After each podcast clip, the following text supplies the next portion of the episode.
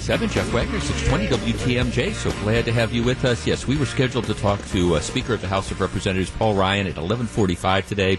Um, got a call, got a, actually an email from one of the folks with uh, Paul Ryan saying, well, the, the, phrase was because of the fluidity of what's going on, you know, he, he's canceling his you know, local media things, but we'll, we'll hook up sometime soon. And I, I, I, do understand that. When I booked the interview two days ago um, on today, I, I thought there's a lot of stuff going on here, but I think I think two days ago, 48 hours ago, um, I, I, think the speaker thought that he was going to have he, this health care vote in the bag, that there was enough votes to get it passed, and this was kind of we'll, we'll do media and we'll, we'll do take, kind of take a victory lap.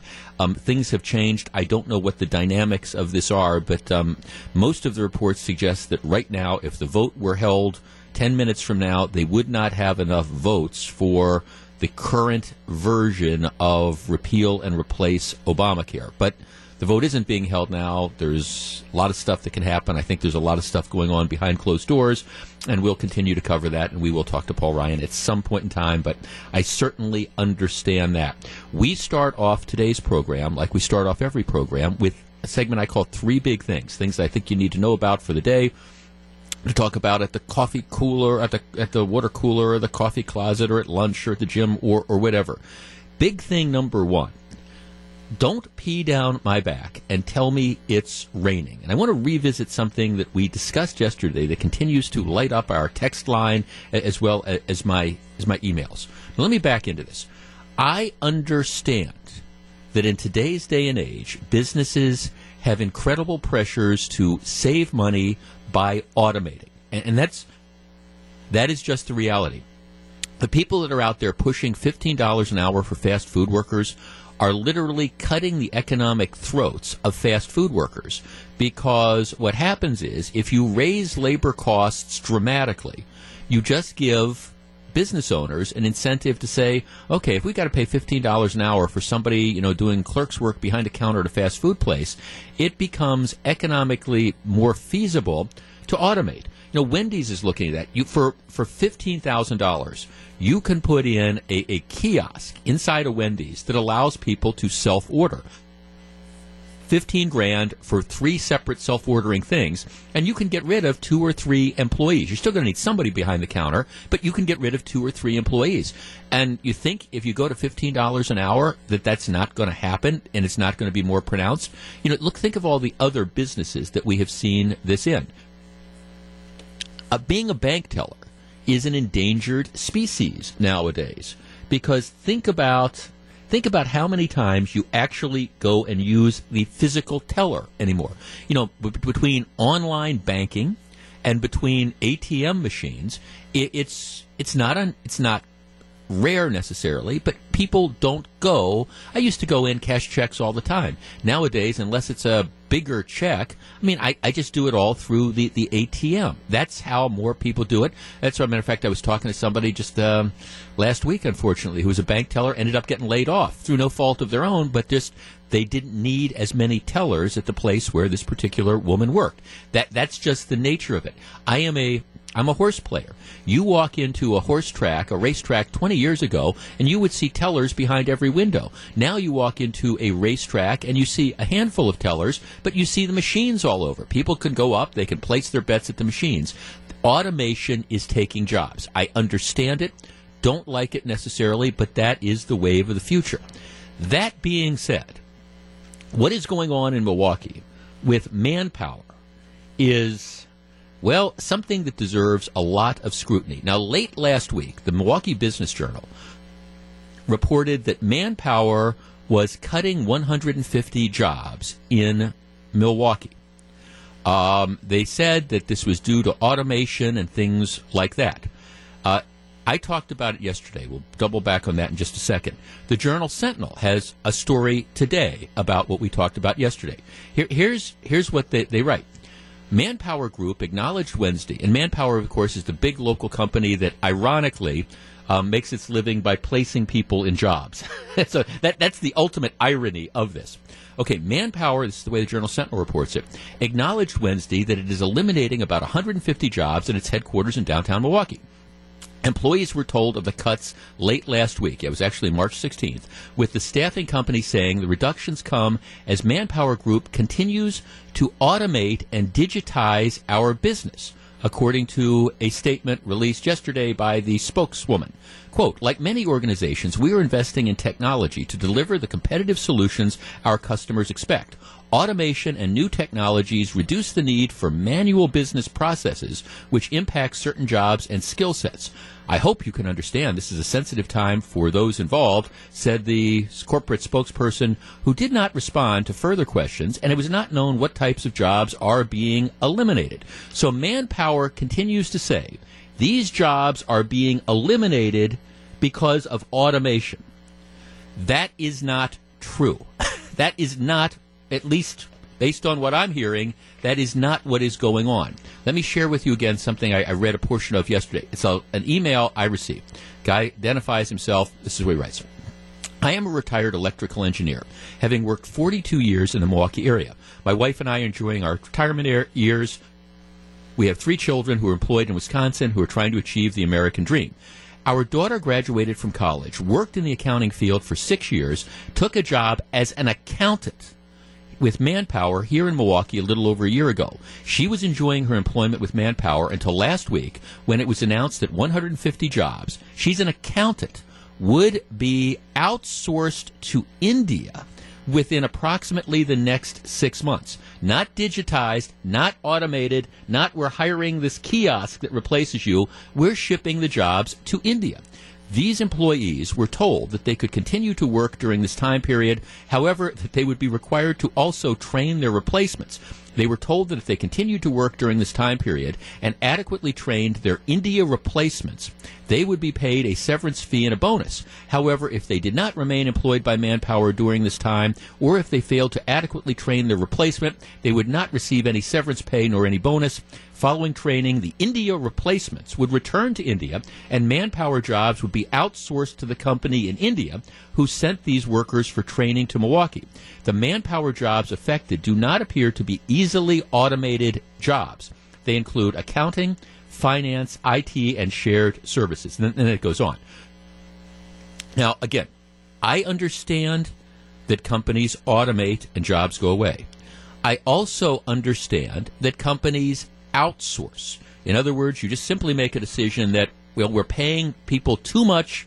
We, have got this woman who's working as an accountant in Milwaukee. Well, it's just easier and cheaper to find somebody in India that is going to do the job. So, you know, we'll we'll outsource, we'll send the jobs to India. Now, I understand number one that there is this irony again of a company that it, puts people in jobs, dumping 150 workers to send the jobs to India. That, that's okay. But big thing number one at least based on what I am being told by people who are affected by this, what manpower is trying to sell is a load of, of hooey. This is not automation or digitizing. This is outsourcing, shipping the jobs to India. And they have a right to do it. All right? I, I get it. They have a right to do it. And if that's how they choose to save money for their bottom line, all right, they, they get to do it. The CEO, I was trying to figure this out. He makes it depends on, on what year you're looking at. I can't exactly tell what the current one is, but the guy makes somewhere between three and a half and five million dollars a year. So that's one of the guys that's responsible for shipping 150 jobs out, out to India. But this notion that again that the line that they are peddling and they continue to peddle with the local newspaper that this is automating and digitizing our business at least at least to an extent, this does not appear to be the case. Rather, they are shipping the jobs overseas. They have a right to do it, like I say, but can you imagine being an employee? You've worked there for a while, and not only are you told that you're getting fired, but you're also told that that you you know as a condition of you continuing to be able to keep your job for a couple months, you've got to train your replacement. And if you don't train the guy or gal that's being brought over from India, if you don't train them satisfactorily, then you're not getting any sort of severance pay. You want to talk about insult to injury. So big story number 1, manpower has a right to do it, but don't pee down our backs and tell us it's raining. Um, people are losing their jobs, at least in some cases, because it's being outsourced. 850, Jeff Wagner, 620 WTMJ. Penny from Germantown texts us. There's a big story in 60 Minutes this past Sunday on this exact thing. People from India coming in on special visas to be trained by the American who's losing um, his or her job. And that is precisely what appears to be happening at Manpower. And, and again, if, if Manpower wants to outsource jobs, God bless them. All right, that, if that's the decision that they make. But let's not pretend it's anything other than that. Let's not lie about what is really going on. And then the ultimate thing is the corporate spokesperson for Manpower. I hope you can, that tells the Journal I hope you can understand this is a sensitive time for all those involved, so we're not answering any more questions. Well, okay, here, all right, why is this a sensitive time? It's not a sensitive time for the people who are losing their jobs. They know that. It's not a sensitive time for those folks who are told that if you want to get a severance pay or stay on board, you've got to pay for, you've got to train your replacement. Yes, I guess it's sensitive to an extent, but this is all created by the decision that manpower is making. All right, if you're going to make that decision, just own it for goodness sakes. I mean, own it instead of trying to pretend that it's something otherwise. Um, let's see. Chris in Menomonee Falls says uh, Kohl's did exact same thing a few years ago. Um, he says I haven't shopped there since. All right. Big thing number two. The Marquette University Law School poll comes out yesterday. Um, I don't know that the results are particularly surprising. I, I, in the in the words of the Who, I'm not going to be fooled again. Um, I have watched poll numbers become polling become increasingly increasingly unreliable over the last several election cycles leading to the complete polling debacle that was the, the fall election so candidly i it's going to take a long while for polls, even what I thought were good polls, to gain any sort of credibility in my eyes. And there's all sorts of reasons for that. But so you, you, can take it for what it's worth. The Marquette University Law School poll comes out, shows Donald Trump's approval rating at 41% in Wisconsin, 47% disapprove of his performance. That would probably be consistent with other national polls that would be out there reflecting his standing nationally. Of course, all these polls said that he was going to lose, in some cases losing big time to Hillary Clinton. 414-799-1620. That is the Accunet Mortgage talk and text line. Trump's approval rating at 41% in Wisconsin. Do you think that means he should change what he is doing? Should he change his policies to reflect the approval ratings, and let's assume for the sake of argument, and that's a big assumption, that this is that this is an accurate number. The fact that early on in his presidency he's got an approval rating of 41%, does that mean he should do anything differently? And if so, what? 414-799-1620. That is the Accunet Mortgage talk and text line. We discuss next. If you're on the line, please hold on. 853, Jeff Wagner, 620 WTMJ. 855, Jeff Wagner, 620 WTMJ. The Marquette University Law School poll says 41% approval rating for Donald Trump. Should he change anything? Todd in Greenfield. Todd, good morning. Good morning. Thanks for taking my call. What do you think? Should he change anything in response to bad poll numbers? Well, that's just it. You're looking at polls. Yep. Look what happened to the presidential race. Polls just got threw out, thrown out the window. I call it. I consider it fake news because mm-hmm. it's based on where you take the polls from. You're taking it from any university it's it's liberal. Mm-hmm. Well, it's also. I mean, I mean, thanks to. I mean, there, there's all sorts of problem with with polling. You know, I okay, I I don't. I don't answer landline phones anymore. My cell phone, if the phone rings and it's not a number I recognize, I, I don't pick up. You know, it just goes into voicemail. And I think it's harder and harder to get people. I mean, and, and we've seen it. So, I mean, I, I agree with you that, that polling, I think, is very questionable. Jeff in Milwaukee. Jeff, you're on 620 WTMJ. Good morning. Good morning. What do you think? You know, even if the questionable polls are true, why would he change? It's worked for him so far. Why, if something's working, why would you change? I mean, again, he's he's doing what he said, like it or not. Yeah, well, I mean, well, exactly. And, and you know, that, to me, Jeff, if there was anything that I would advise him to change, not that he would listen to my advice, it would be maybe stay off the Twitter. I, I think, I think his po- I think his policies people like. What they don't like is a lot of these distractions and the kind of like the 5:30 a.m. tweets about you know the, the wiretapping and stuff. But his policies, I think, are in general very very popular, or certainly would be a lot more popular than with just 41 percent. But I, I think I think it's some of the the other stuff, the collateral stuff, that's getting in the way. Oh, absolutely. He's got to learn to be a little more correct. I mean, he anyone else would do that, they'd all be think they're an idiot. No matter who would do what he's doing right now, they'd think he was an idiot. So yeah, right. again, yeah, but, no, but yes, again, yeah. it, you look over that, and and it's it's he's not a terrible president so far. No, I mean, th- I mean, he, he he delivered on a high quality appointee to the Supreme Court, Neil Gorsuch. We're going to talk about the confirmation hearings a little bit later on the program. But yeah, I, I think that the the problem to me, if you believe the polls, the problem that Donald Trump has is its personality. It's not policy. I think, you know, when presented to the American people, the majority of people kind of support the temporary ban on immigration. I think people like what's going on with regard to business, the business community and the stock market and things like that. What's getting in the way is again the let's wake up at 5:30 in the morning with a wild hair up a certain part of our anatomy and let's send out a tweet that then of course the mainstream media jumps on and that becomes the story for 2 weeks um, if he would and I, I have no problems with using social media or the internet to try to go around or over or above or under the, the mainstream media and communicate directly with the electorate I just think that some of the things he's doing create a distraction. Is he going to change his policy? Absolutely not. And I will tell you this, and this is, I mean, Ronald Reagan had very, very low poll numbers the first year and a half that he was in office. If you're going to have low poll numbers, the time to do it, if you're going to do stuff that's controversial, the time to do it is early in your term because then, especially if the stuff you do, do works, well, okay, by the time the next election cycle rolls around, people have forgotten about it. The poll numbers, not particularly great. I doubt. I am very skeptical of the polls, number one. And number two, Donald Trump's not going to change. I would like to see him act a little bit more presidential. Um, big story number three is coming up. It was a horrible, horrible day internationally, nationally, statewide, and local when it comes to violence. We'll discuss. 859, Jeff Wagner, 620 WTMJ. So, Jane.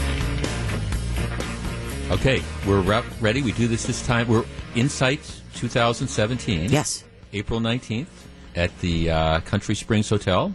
Tickets go on sale. You know, you know somebody. So I, I think I can probably get you in there. Okay, so Okay. tickets go on sale tomorrow at, at nine o'clock. All right. We're we're, we're rolling out our, our guest lineup. Um, yesterday we announced that I, I'm going to be joined by not one, not two, but three justices from the state supreme court. How cool is that? That's you know? cool. Uh, Justice Annette Ziegler, Justice Rebecca Bradley, Justice Dan Kelly. All right, so today we're, we're making another announcement of our guests, and the reason I asked you to hang around, not only because I, I love having you in the studio, Well, of course, but also because this is is right up your alley. Because before you came here to WTMJ, um, you were you were at different radio stations that played like rock music and stuff like that. Yes. All right. So, and I know that you are a huge music fan, right? I do. Yes, I do like music. Absolutely. So, all right. This is our a- another series of guests that, that we have for Insight 2017, April 19th at the Country Springs Hotel. Um, this is Summerfest's 50th anniversary. So I am going to be joined live and in person, not only not only by Don Smiley, who is, of course, the CEO of, of Summerfest, Right. um, who's you know been there for years and years, and I think has, has really done a, a great job as being one of the architects of trying to you know upgrade the Summerfest grounds with an eye towards the future. So now, see, some people. Some people think that these are the actually because you almost never see them together. They think that they might be the same person, but we're going to be joined by Don Smiley and Bob Babisch together At on the same time. At the same time, I don't on- believe you. at the same time on the same stage. Absolutely. They will both join me. They're going to be one of our guests on Insight 2017. And one of the things that's going to be cool, I think, is that um, I, I'm really not interested in who's playing at the Miller Lite stage on a Tuesday night. You know, what, what I want to talk about with them is their, their backgrounds. That's the whole theme of our Insight 2017 this year. It's the people behind the headlines. Um, Babisch is a fascinating guy. I mean, here's somebody who's been around for like four decades. You know, last time he was in the studio, we, we just we're, we're riffing on different Summerfest stories, and I mean, I I want to I want to talk to him about the war stories. Can I- you I- imagine some of the from the from some of the early days? Oh, oh yeah, I mean that we were talking. I mean, I, everybody says they were at the Ice Bowl. I was not at the Ice Bowl, but I was at Summerfest the night George Carlin got arrested Oh, you for this. honest to goodness, Arlo Guthrie was the headliner. Siegel Schwall Blues Band, a Brewer and Shipley, one took over the line Oh, fame, wow. and and George Carlin. I was I was there that night. I didn't know he had gotten arrested till the next day, but I was in the audience that. And actually, Babisch and I were kind of riffing on it last time we talked. But I mean, you think about the war stories and all the different things that are there. Don Smiley, um, fascinating guy. You know, he, he came to Milwaukee from the um, Florida Marlins. You know, he was an executive. That's right, Baseball. yeah. Before that, he was with I think L, the LPGA golf tournament stuff. But I, I just I, I'm fascinated by how you get from one place to another and all the backstories and stuff. And so, yeah, I mean, I guess you can find out anywhere about okay, where you know what's the next stage going to be, or you know how long is it going to be constructed, or you know, like I said, who's playing Tuesday night. But it's the behind the scenes stories that we're going to have. that you're not going to get anyplace else. You're not going to get anyplace else. So, um, uh, two of our guests. And they're going to be on the stage together, dispelling any rumors at all that they're really the same person, because you rarely see them together twice. It's going to be at the same time. It's going to be Don Smiley and Bob Babisch. They will be appearing together at Insight 2017. How about that? Very exciting. All right, thank you for playing. That's, but you know, it, it actually, it, it just, it's just, uh, again, it's one of these very cool things, and. Um, what what we're doing with Insight this year, again, it's going to be at the Country Springs Hotel. The tickets I think are twenty five dollars go on sale uh, tomorrow at nine o'clock. We'll be rolling out the the guests that we have, and um, Insight this year perhaps slightly different than it's been in the past. Again, reflecting my individual tastes and, and interests. Um, we're going to have a very diverse group of panelists. Like I say, we've got three justices from the state supreme court, and I you just you almost never I, I, I don't I won't say that you know you, you never have panels of the justices of the Supreme Court that come into a setting like that but I, I don't think you see that very often. So we'll have that uh, Don Smiley and Bob Babisch um, talking about their backgrounds, their lives, and uh, again, Sir Summerfest war stories, and more exciting guests to announce um, over again the course of the next couple days. Uh, tickets go on sale tomorrow at nine o'clock. That is Insight 2017, April 19th at the Country Springs Hotel. We're back with big thing number three next. Stick around. It's 914. Jeff Wagner, 620 WTMJ.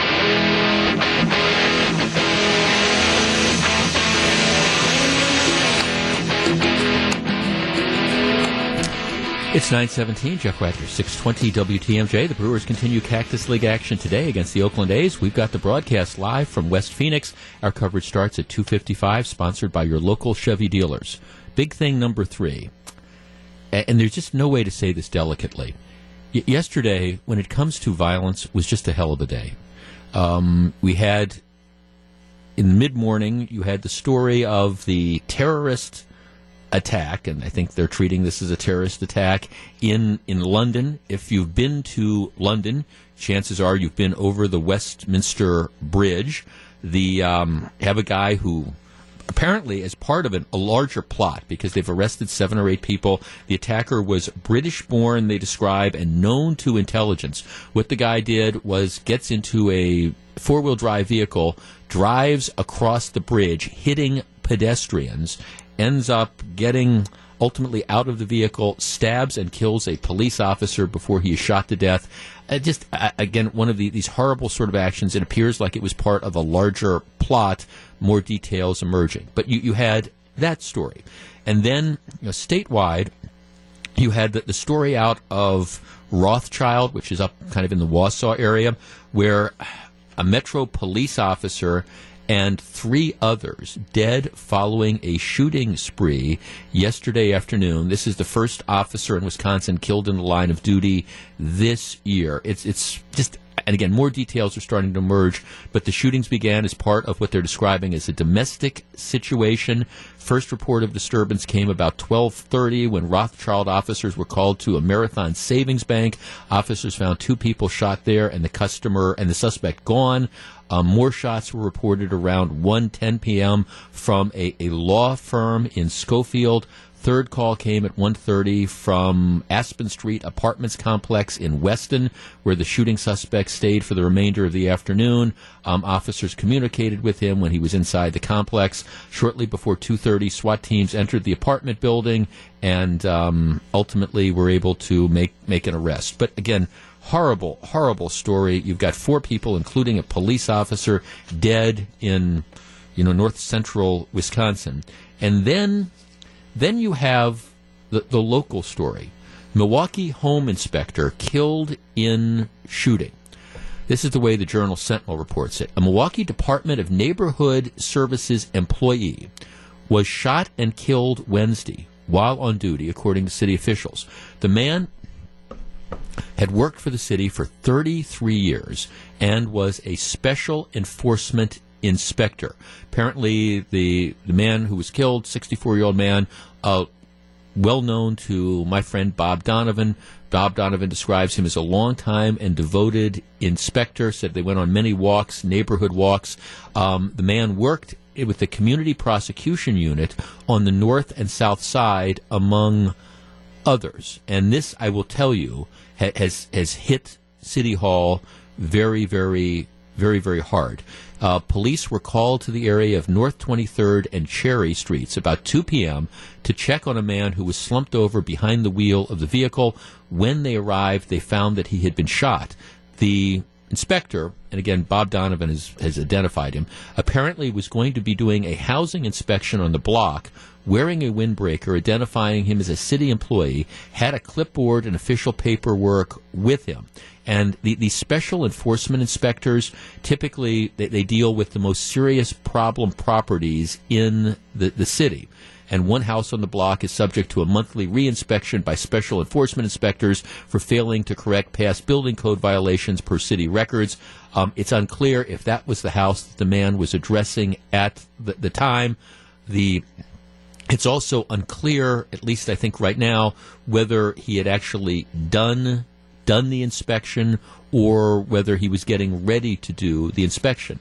But here you have somebody 64 years old, just doing their job, who is shot, shot behind the wheel of the car, you know, in, in the city of Milwaukee. And Mayor Barrett is appropriately outraged. I, I think people in City Hall are are shocked. The police chief is outraged. Um, Alderman Donovan is clearly outraged and shocked. But but here you have you know here you have a city in this case an inspector who's out there doing his job and you know maybe it's going to turn out that this was just some random act but i don't think anybody really thinks that. Nothing you can do can bring him back. But you know i've talked to a number of people and this isn't just defined to the city of milwaukee. I know and have worked with a number of people over the years who do building inspections or who, you know, do social service work where they end up going into very, very either dangerous areas, high crime areas, or volatile situations. And again, I, and I got to imagine, you know, you think, okay, you're a building inspector. How, how, how volatile can that be? Well, yeah, I mean, if you're, you know, one of these, if you're one of these inspectors that's like a special enforcement inspector, I, I can imagine that that's a volatile situation. I can imagine that you're going to be dealing with some people sometime who don't necessarily like what you have, have to say. And it, it's a job that puts you in some degree of risk. Right, big thing number three, 414 799 1620. That is the Accunet Mortgage talk and text line. Here's my question Do we need to figure out a way to do more for these public employees that essentially you don't think, when, when you think about public employees who put their lives on the line, you, you think about firemen, you think about, you know, police officers, things like that. You don't necessarily think about building inspectors or social service workers or whatever. Do we need to do more to protect other public employees who are out in potentially dangerous areas doing potentially dangerous work. I mean, this guy was sitting with a clipboard and a windbreaker, you know, behind the seat of a vehicle when he was murdered. 414-799-1620. That's the Accunet Mortgage toll and talk text talk and text line. Do we need more to protect our public employees who we put in sometimes dangerous situations? It's 923. We're back to discuss next. If you're on the line, please hold on.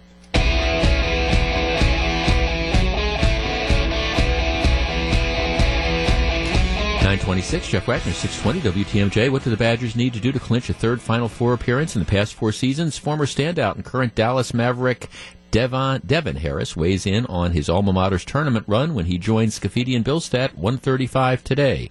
Lois in Green Bay. Lois, good morning. Hi, good morning, Jeff. How are you? I am well, thank you. Although stories like this just kind of go through me. Guy apparently just doing his job gets shot behind the wheel of a car in Milwaukee. Yes, absolutely. And as I indicated to your screener, I've been doing this for about 25 years. I work for an insurance company, and I do frequent these areas quite a bit. We write a lot of habitational properties Mm-hmm. throughout the city of Milwaukee, and um, oftentimes what I'll do is I'll try to visit these locations early in the morning. Right. Otherwise, I will also contact the agent that we're working with and maybe have him accompany me on the request. Right. But um, you know, there's there's not a day that goes by that I don't think about myself being in harm's way. See, and and uh, so are, are you an insurance adjuster, Lois? Is that what you do?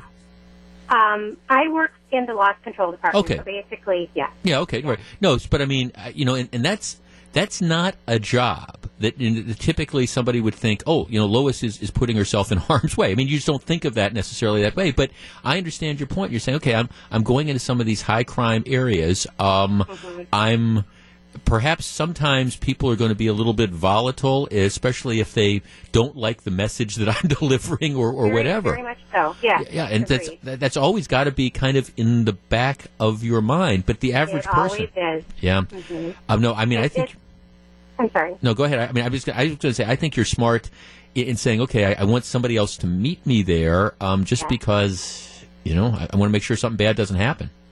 Absolutely. Yeah. And it's, it's a different world today. I mean, I, like I said, I've been doing this for 25 years, and um, it, it's much different today than it was 25 years ago. So, Yeah. No, no, thank, um, no. Thanks for the call. I pre- and see, that's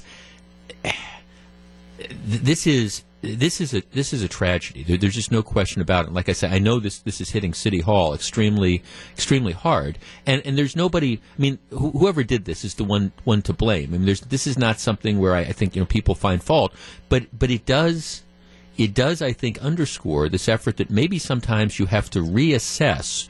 You know what what we're doing and make you, you know, take a step back and say, look, it doesn't matter whether it's a building inspector or it doesn't matter whether it's a social services worker or a probation officer or whoever. You know, there's a lot of people that we don't think of necessarily being put in harm's way when the truth is we actually are putting them in harm's way given the fact that you're dealing with people who might be upset and people who might be volatile. And again, I think this might be an opportunity uh, to, to take just a step back and say, all right, you know, do we need to, to look at saying, all right, we're this might be a volatile situation. You know, we have a history with different properties or, or, or whatever. Uh, and, and maybe we need to, to have two people go out or, or things like that. And I understand there's some people roll their eyes and say that might not be practical. But, but at the same time, you, you look at these things and you think about the people behind them. And I would say the same thing to the private sector. Folks like Lois, you know, whose job has them going into areas where, again, it's a volatile situation. Okay, she's an insurance adjuster, so maybe somebody isn't going to like the message that she is going to be delivering, and, and all of a sudden you're just kind of out there, potentially a victim. I, I know this is a huge tragedy. I know the police are doing everything they possibly can to bring the perpetrator to justice, and that is completely appropriate. This is, it, it's just, it's a horrible sort of situation. Maybe, though, it also is an opportunity to kind of take a step back for all the people in the private sector and the public ser- and public service who work in these jobs that you don't necessarily think of as being hazardous or putting them at risk. Maybe it's an opportunity for everybody to take a step back and say, do we need to rethink the way we do business with some folks where we put them in harm's way?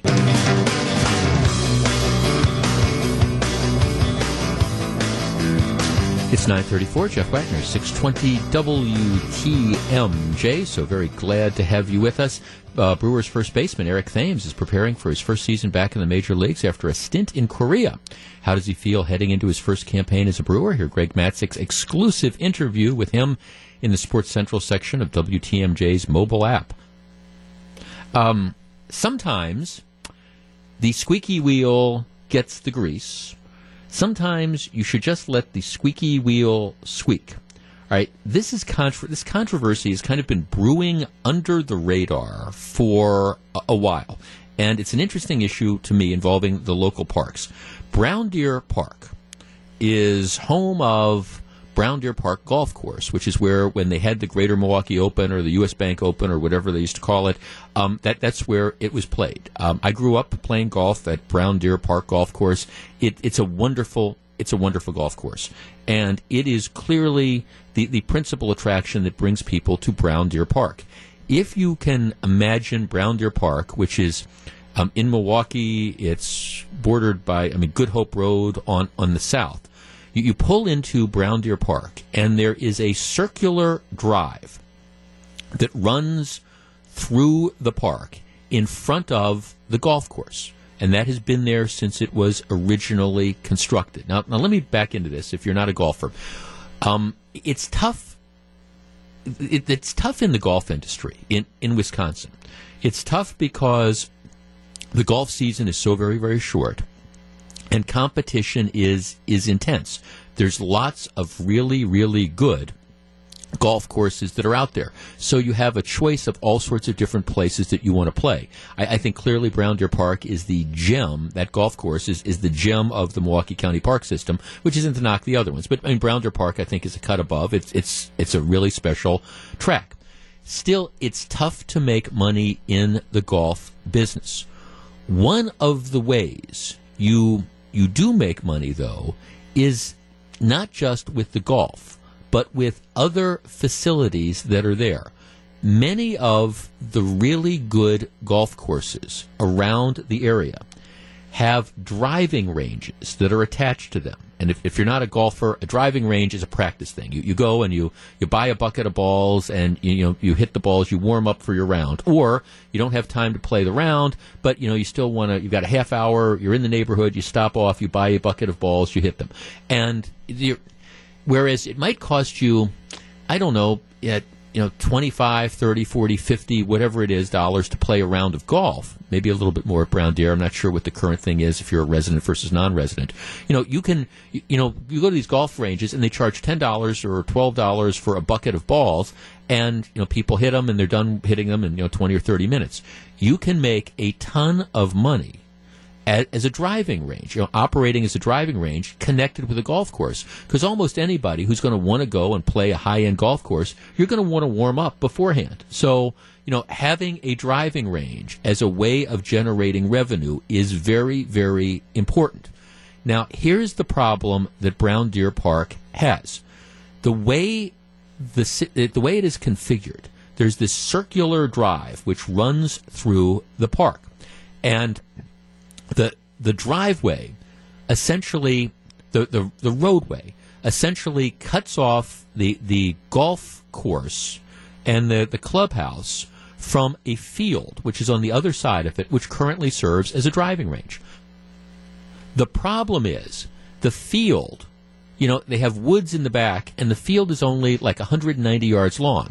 So even a guy like me, who is not a very good golfer, I can hit the ball more than 190 yards. So what happens is you have this driving range where you have people that are going out and they're whacking golf balls and they're all going into the woods. You're not seeing them fly. It's just it's it's not that practical, you know, to use. So what they want to do, and when there used to be professional tournaments at Brown Deer Park, what they would do is they would close the portion of the circular drive that ran between the clubhouse and the driving range. They would close that, and then they would move the driving range back about 50 yards, so you really had a, a, real driving range. Well, you can't do that if cars are driving in front of this, right? That's just the way it, it works. You can't do that. So the proposal that was out there would have been to essentially close a portion of this circular drive to traffic um, permanently to allow this permanent driving range to, to go in. Well, all right, and, and everybody thought it made sense. I mean, okay, yes, it's not like the original design was in 1929, but okay, so what? You could still get around the park, um, but you might have to make, for example, you might have to, if you wanted to if you wanted to go around the park in a car, you wouldn't be able to go completely around, but you know, other than this one area in front of the golf course, you, would be able to do it. And people were saying, "Hey, this is going to be great. It's going to generate all this revenue." Um, we should be able to do this. Matter of fact, you had the golf team, know, Cardinal Stritch wanted to help underwrite the cost of this because they were their golf team was then going to use the driving range and things like that. Well, you had some of the quote unquote preservationists who started screaming, "Oh, this is just this terrible. You know, we, we can't we can't have this. You can't close the roadway. This will be awful." And they started screaming and screaming, and in the face of pressure, Cardinal Stritch backed off on its commitment to, you know, essentially, you know, fund half of the improvement. They said we don't want to get into the middle of this controversy. And now what's happened is apparently the county parks department has decided, all right, we're we're not going to do this. We're going to we're going to give in to the people who were saying we want to have this full loop. We're, we're going to we're not going to do this anymore. At least according to the Journal Sentinel, what they say is that we're going to have this like redesign where we're going to kind of run the parkway up by the clubhouse. We're going to try to put in this new road. We still don't know how we're going to come up with funding for these type of things, but we're not going to close the, the circle. All right, 414-799-1620. That is the Accunet Mortgage talk and text line. Now, I understand, you know, you might say, okay, Jeff, why, why, does anybody care about this, about a driving range going in at a particular golf course or something? But to me, the larger issue here is yes, you, you have Milwaukee County, uh, Milwaukee County Park, and, and yes, you have the park that was designed to have this, say, circular thing there.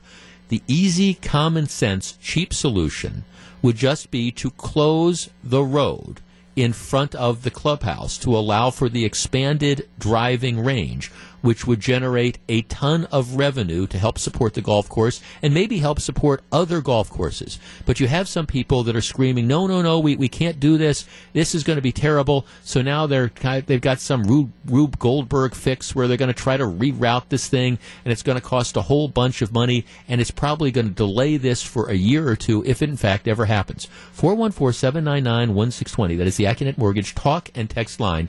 My guess is there's a number of you who are golfers who played out a brand Rounder Park who know how badly they need an improved driving range. Would it have been the end of the world to just close off that circular that circular path to cars in front of, of the clubhouse? Would that really have been the end of the world, devastating people's access to the parks? 414 799 1620. That's the Accunet Mortgage Talk and Text line. See, to me, this underscores the, the, the overall problem that you're we because something was always one way. There are some people who insist, oh, there can't be any changes at all, and so what we end up doing is saying, all right, what people want to do now is different than perhaps what they wanted to do 60 or 70 years ago. We have revenue opportunities that do not change the character of the park, but yet because a handful of people scream, we have to come up with all these different alternatives. All right, does it?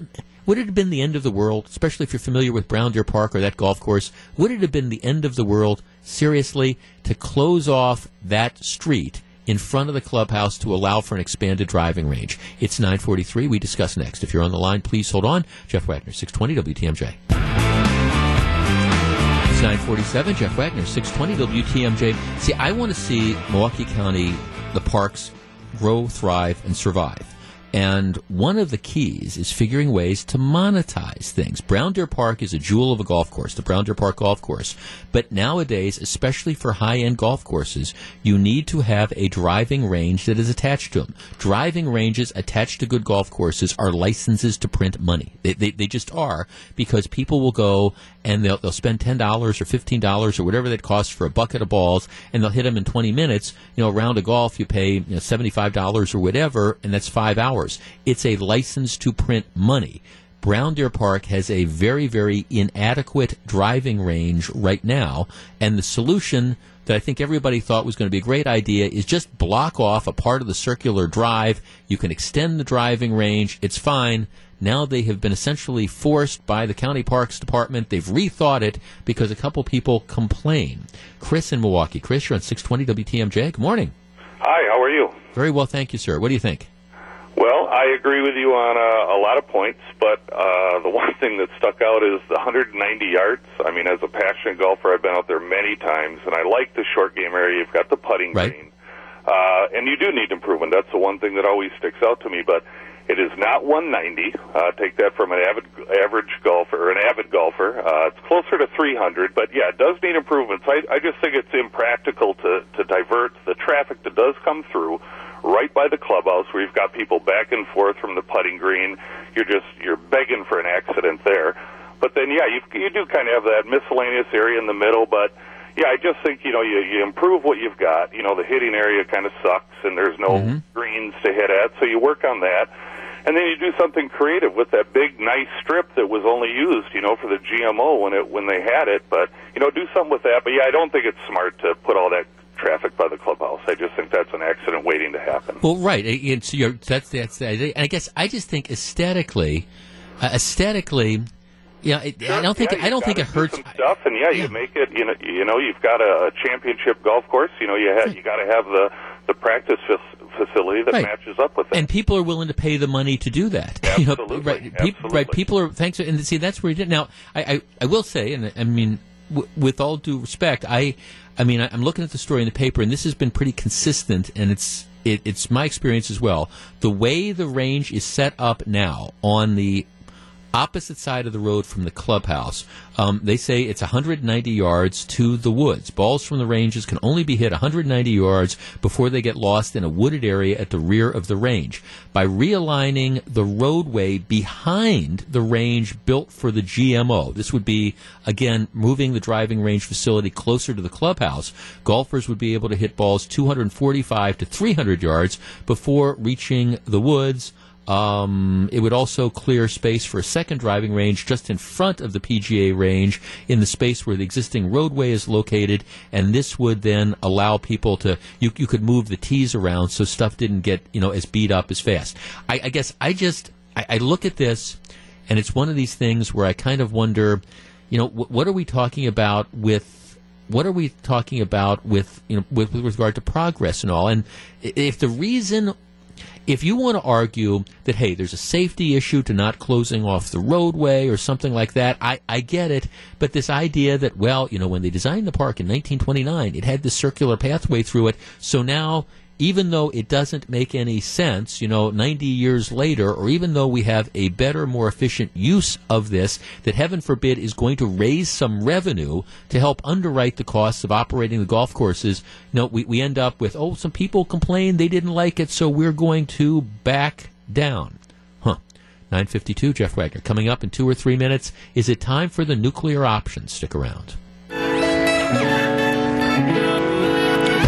It's 954. Jeff Wagner, 620 WTMJ. Coming up in about 15 minutes, I call the segment Dealer's Choice. It might be one of the most talkable topics of the day. Some Republican legislators are considering increasing the retirement age for new state employees, and some of the usual suspects are screaming bloody murder. We'll discuss whether it's really all that outrageous. Um, right now, though, it appears to me more and more likely that you are going to see the nuclear, you're going to see the U.S. Senate go nuclear. Um, this is the third day of Judiciary Committee hearings involving President Trump's nominee to the Supreme Court, uh, Neil Gorsuch. Uh, as I said when the president made this nominee, this nomination, um, this is a home run for everybody, myself included, who was wondering, you know, what type of person will President Trump, if he's elected, appoint to the Supreme Court?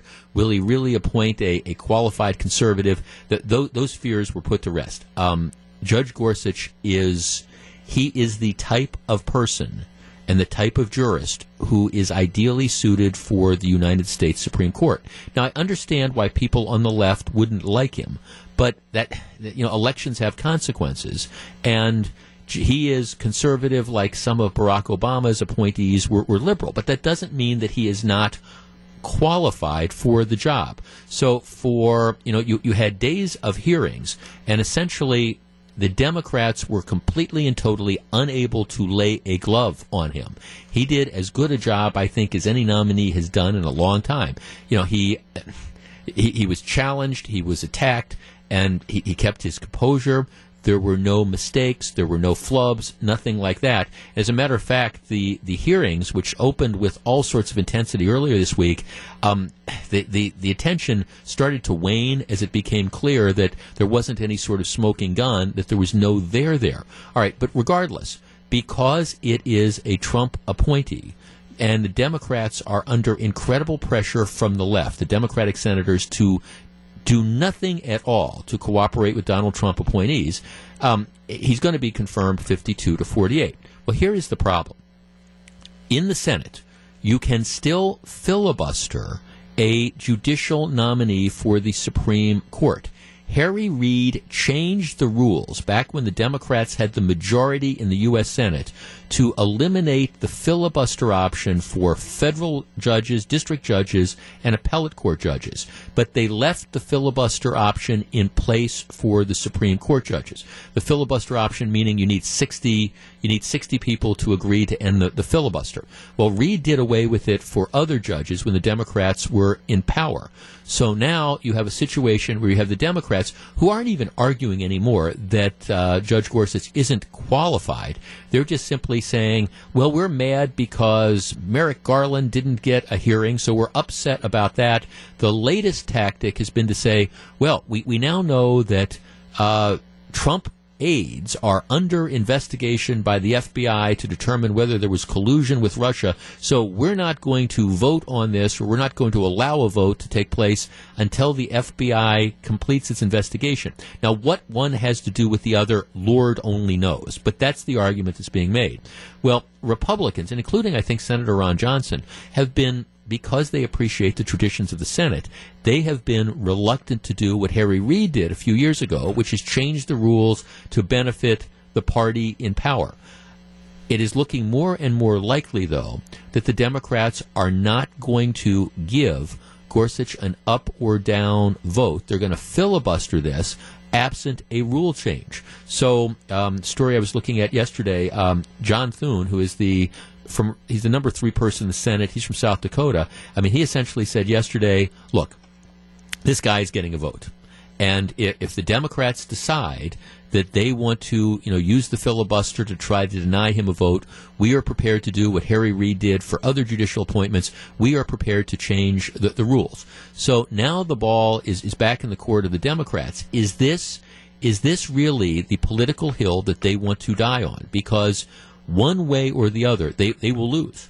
You know, either they'll give, they have to give the guy an up or down vote, and vote against him and he'll get confirmed 52 to 48, or alternatively, you can say we're going to try to filibuster this, at which point in time the Republicans will change the rules moving forward, and then he's still going to get confirmed 52 to 48. So the question becomes, is this the fight that you end up wanting to pick on an eminently qualified um, Supreme Court nominee? But at the end of the day, there's not too much the Democrats can do because if they force the hands, the Republicans are ready for the nuclear option, and that is good news.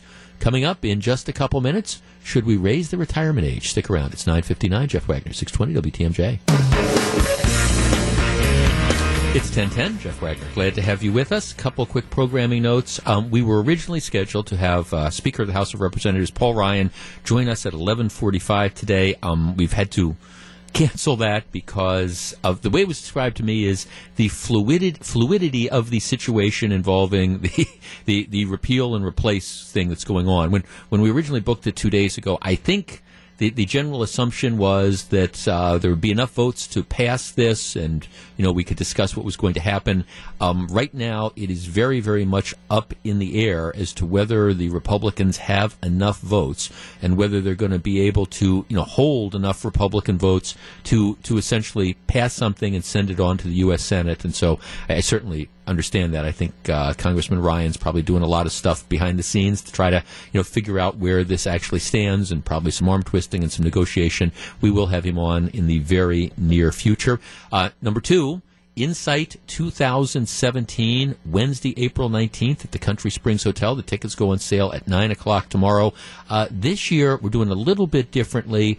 Um, same sort of general format, but I think you're going to find a more there's going to be a degree of diversity to the, the guests. Um, we're going to be joined by three members, not one, not two, but three sitting members of the Wisconsin Supreme Court. We're going to be joined. We announced today it is Summerfest's 50th anniversary. We've, of course, partnered with Summerfest in connection with our big free ride giveaway. We're going to be giving away the vehicle on the final day of Summerfest. But um, I'm going to be joined by Summerfest CEO Don Smiley and Vice President in charge of entertainment Bob Babisch. And so we're going to be talking about Summerfest future, present, and, and also also passed. Um, I think it's going to be really interesting. We'll be rolling out more guest announcements over the next couple days as well. But um, Insight 2017, Wednesday, April 19th at the Country Springs Hotel. Tickets go on sale tomorrow at 9 o'clock. In addition, um, still getting a lot of feedback on this. I would encourage you to you know go to WTMJ.com, check out our mobile app. Uh, a lot of people are downloading the podcast, so if you like the program, you like what you hear, but you, you don't have three and a half hours solid to listen to the show, you can download the podcast, listen to it at your convenience, and I know a lot of people do that. In addition, we, we broadcast, we podcast a number of the other regular WTMJ shows, and then You'll also see some special podcasts, some voices that you do not hear on a regular basis on the radio. So check them all out, WTMJ.com, uh, the mobile app section. You can download the podcasts. All right. This is the segment of the program I call Dealer's Choice. It is not necessarily, although sometimes it is, the biggest story of the day, but it, it's one that I find to be incredibly interesting. I think it's very talkable and, and hope that you will as well. We are living longer we are working longer. There was, you know, a point in time in this nation's history where the, the lifespan of the average, you know, American male or female was what in, in the 50s, early 60s. You know, if if you made it to 55, you were doing great. Nowadays, we are because we take better care of ourselves, because we have advances in modern medicine. Um, we're, we're we're living longer, and that means in many cases in order to have the type of retirement we want, we, we work longer. In addition, one of the things that's changed over the last several decades is it, it used to be you worked for a company and you, you would you oftentimes you'd work for the company your entire life you'd you'd retire and then that company would have a, a pension. And you could in addition to your social security you could use that pension to kind of supplement your, your income. Pensions have by and large gone the way of the dinosaur and and typically the only companies you find pensions in now, and I appreciate that there are some exceptions, but generally it's either going to be unionized shops or it's going to be government workers. Um, outside of that, there's not too many pensions. Where company I worked for used to be Journal Broadcast. That when I first started here, they, they had a pension system. And, you know, some people did very, very well out of that and continue or stand to do very, very well. Uh, I think I was here for two or three, four or five years, whatever, when they did away with the pension in favor of contributions to your 401k. They'll make some matches. So I think my, I think my pension from Journal is about $400 a month. And I'm not sneezing at $400 a month, but I'm not going to retire to the south of France on $400 a month. But, but that's the way it's gone more and more companies are saying we're not going to fund the pension plans because they're very, very expensive. So what we'll do is we'll match your savings and your 401ks or things like that. Okay. Government workers is where there is an exception. And, you know, generally speaking, if you work for the government, you're going to be entitled to a, a pension. There are two Republican legislators, Duey Stroebel, who's a state senator out of Saukville, and uh, Tyler August, who's a representative from Lake Geneva they are going to be introducing some legislation that would affect state employees. Now, let me say at the beginning this legislation would not affect current state employees with regard to when they could retire. Right? This would be for new hires. Right now, for public safety workers, public safety workers are allowed to retire at the age of 50 non public safety workers are allowed to retire and start collecting pension benefits at the age of 55. This bill would raise the age that public safety workers could retire at from 50 to 52. So, for example, if you're a police officer or state division of criminal investigation investigator, before you could retire, you would have to be 52 years old if you were a non public safety worker, you could retire instead of being able to retire at 55 with full benefits, you would have to work until you were 60. This would just apply to new workers. There's also another aspect of this which would base your pension on your average high five years of work as opposed to your average high three years of work. So it would probably reduce. Typically, what happens is in your last three years, you're probably making more. Um, by averaging it over five years, the pensions would probably be a little less. But the aspect of this that I want to talk about is the idea of raising the retirement age for state workers from 55, and this would be new employees, from 55 until 60. Unless you're, again, a law enforcement worker, a public safety worker, then you'd have to wait till 52 to retire instead of 50. 414 799 1620. That is the Accunet Mortgage talk and text line. Um, the, the estimates are that by putting these requirements in place, if you put them in place now, you could save tens of millions of dollars a, a year. Um, but but this is only going to apply to new hires. Now, some of the detractors are saying, "Well, wait a second. If you say that you're going to have to work to 52 instead of 50 if you're in public safety people aren't going to apply for the jobs if you say that you're going to have to work to 60 instead of 55 people aren't going to aren't going to apply for the jobs Right, 414-799-1620. That's the Accunet Mortgage talk and text line. Is this unreasonable? And again, if you're in the current system now, this isn't going to impact you. But would it really hurt recruiting if if you said to, I don't know, a 24 year old who is you know looking for a career in government, by the way, you're going to have to work till 60 instead of 55 before you can retire with a full pension. 414 799 1620 is the number we discuss next. If you're on the line, please hold on. 1018, Jeff Wagner, 620 WTMJ. 1021, Jeff Wagner, 620 WTMJ. All right, uh, new proposal that's being floated by a couple Republicans in the legislature, which would say for new employees, new employees for the state, uh, the retirement age, if you're in law enforcement, if you're in public safety, would be raised from 50 to 52. If you're currently in, it doesn't affect you. Um, for regular state employees, it would be raised from 55 to 60.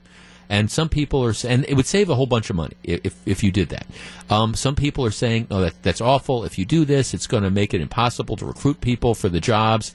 Is that really the case? Let's start with Todd in Mukwonago. Todd, you're on 620 WTMJ. Good morning. Hey, good morning, Jeff. How you doing? Real well, thank you. What do you think? Well, I'm a retired uh, law enforcement officer. I retired the end of last year at age 56 uh, with Waukesha County. I'm in the state retirement right, sure. system. You know, the, the thing that you bring up and people don't seem to understand is yes, you have the ability to go at age 50, but there's an 18% penalty to your pension if you go at that age. So now that would be moved to 52 uh, in my experience, in all of the years, almost 25 years of law enforcement that I put in, very few, if any, people retire at age 50. Mm-hmm. They because of that penalty. So 53 was with 25 years of service is the earliest you go without a penalty. Uh, additionally, just to make mention, a, a lot of people seem to be confused on this. Is they think that law enforcement has has health care when they retire, and mm-hmm. that's not true in probably 95 percent of the cases. Mm-hmm. Let me ask you uh, this: Do you think, Todd, that if, if they did something like this, it would affect recruitment? I mean, were you think when when you signed up to to, to work, you know, to, to work in law enforcement, when were, were you thinking? gee, I'm doing this because I, I, can retire at 50 as opposed to 52. I guess I'm just, I don't think it would hurt recruitment, I guess. That's sort of my reaction. No, I was thinking that I would retire at 54, which I didn't. I mm-hmm. retired at 56 uh, because at 54, with 25 years, or 50, mm-hmm. it was 53 with 25 years of service, which I, I didn't have at the time. Uh, so I worked 56, like I said. I got a later start. But the the person, the reason that, uh, let's say recruitment, as we know, all know, uh, yourself included, is, is, is a problem right now for law enforcement mm-hmm. in general, just because the way things have gone and, and, uh, well, sure, but I guess I just don't, and I, I appreciate that. I guess I just don't think, I, I'm not convinced it's the. I'm not convinced that it would become worse if you up the retirement age two years. I think that there's all sorts of other reasons why, and I certainly understand them why people might want not want to choose not to be a police officer nowadays, for Right. example. Yeah. Correct, correct. Uh, the big carrot when when you got into this field, number one, obviously you wanted to be involved in this type of work. Sure. Uh, number two was that you did get to retire early, and you had number three, you had really good benefits. Now, I don't want to get into a whole other subject. Right. right. Act 10, you know, came into effect, and that changed a lot with with the benefit structure, especially for health care and high deductibles and everything else. But that's a whole other issue.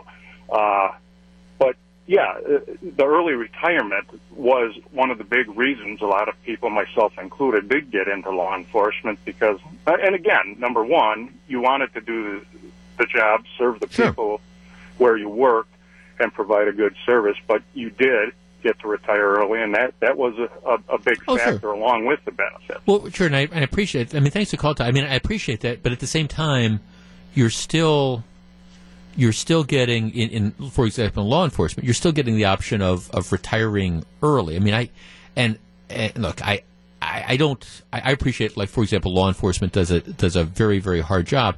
But the truth is, you know, unless you've got health concerns or something like that, I mean, at the age of 55, are most people really ready to retire? I mean, I'm I'm over I'm older than 55. It would have driven me crazy if I retired at 55. You know, I just I, I would have. 414-799-1620. That's the Accunet Mortgage talk and text line. Don in Menomonee Falls. Don, good morning. Yeah, Jeff, uh, actually, the previous caller said most of what I was going to say. The only point of clarification I'd make beyond that is for non-public safety. Um, it's not entirely accurate that folks can retire at 55 uh, with full pension. If somebody has 30 years into the system, then they can retire without a penalty Right. at 57. But his comment about the penalty applies to the other folks as well. So that was just a point of Right, you need right. You need the 30 years in to get that. Now the minimum now the minimum retirement age is 55, right? Right, and you Yeah. take a huge penalty for Right. that. So- So, most people don't do it, as the previous caller said. Yeah, let me ask you this, Don. Do you think, again, from from a recruiting perspective, and th- this would this would only affect new employees, so you know it, it Yeah. doesn't affect anybody in the system. Do you think, for example, it would make somebody less likely to work for the government coming out of college or something if they thought, hey, I have to work till sixty instead of fifty five to get you know my full benefits? In, in and of itself, I don't know that it would make a big difference. I think it would depend on the total package that exists at that Mm-hmm. time. You know, there's so much flux, so many changes going on. Yeah. I think it would depend on the full picture. Um, but in and of itself, not necessarily. Yeah, I mean, thanks. For, I mean, I guess I just I understand there is a point in time where you start thinking about retirement, but I I remember, for example, my my my first real professional job, not including like working for an insurance company between college and law school. I mean, I I get out of I get out of law school. I get a job offer from the United States Attorney's Office. So I'm I'm 25 years old or, or whatever. I, I mean, I was not thinking about the retirement benefits. That was the. I have to tell you that it never crossed my mind. Gee, 30 years from now, am I going to be able to retire? Am I, or am I have to work, you know, 35 years or whatever? That that's. I'm thinking, my God, I've got this job offer. and It's a great job, and I'm going to be a federal prosecutor. I'm going to have all these exciting things. I guess I just don't think that your typical 25 or 30 year old who is thinking about making a career in government service is thinking about, gee, do I have to work to 55 or 57 or 60 when they're making those decisions? Now, maybe. You know, maybe people are, are different, but I don't think so. And if this can save millions and millions of dollars, and as long as you say up front, this is the rule going in, I don't think this will affect recruitment one iota. It's 1027, Jeff Wagner, 620 WTMJ.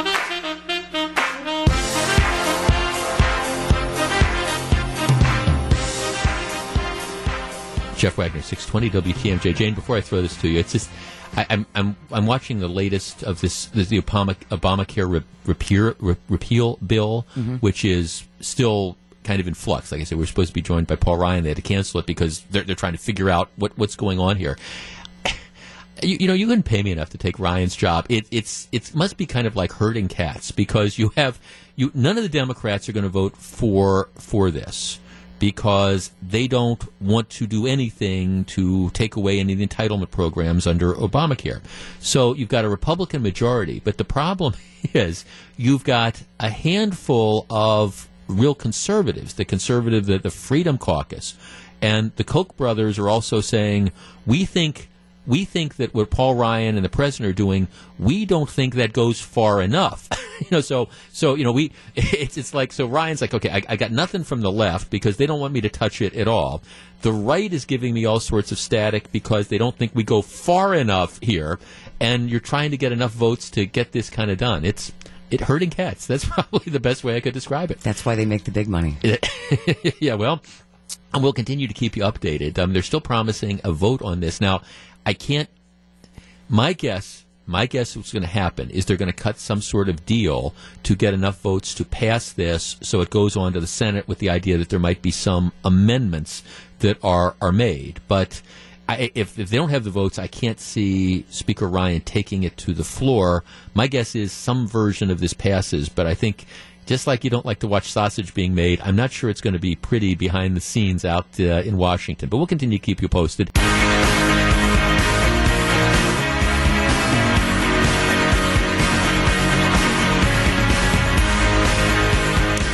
1037. Jeff Wagner, 620 WTMJ. Is appointment television making a comeback? Check out Gene Mueller's latest blog where he examines the resurgence of Saturday Night Live ever since the November election. It's up now on the Wisconsin Morning News page of WTMJ.com. I, I had to ask Jane Matenaer if I heard her right during her newscast, and, and because yesterday we had another one of the co-sleeping deaths. I mean, the story yesterday was um, unsafe sleep-related death of a two-month-old baby girl.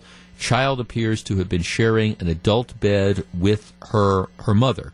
This was, I believe, the the fifth the fifth death so far this year, and we're only in March uh, of children, babies dying in unsafe sleep environments. So actually, I kind of had worked this up as something I was going to make an observation about. And then I'm listening to the newscast, and I had to ask Jane, did I really hear you right? So, you know, now you had number five. You have now had number six. Uh, another a baby apparently died just over in the last day or whatever. Um, sleeping again, an unsafe sleeping situation. I don't think it was an adult. It might have been with an older child or something like that.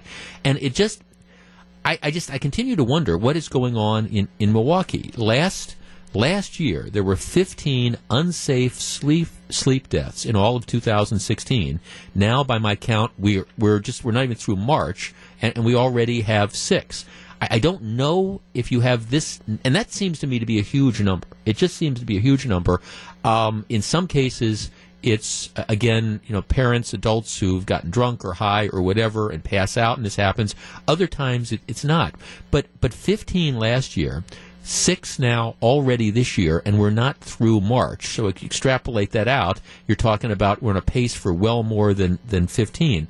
But these are and I understand some public health people try to kind of minimize this because they say, well, you know, the number of children who die in these unsafe sleep conditions is is just it's it's minuscule comparing the when you look at the, the number of uh, of people the, the high infant mortality rate that we have overall.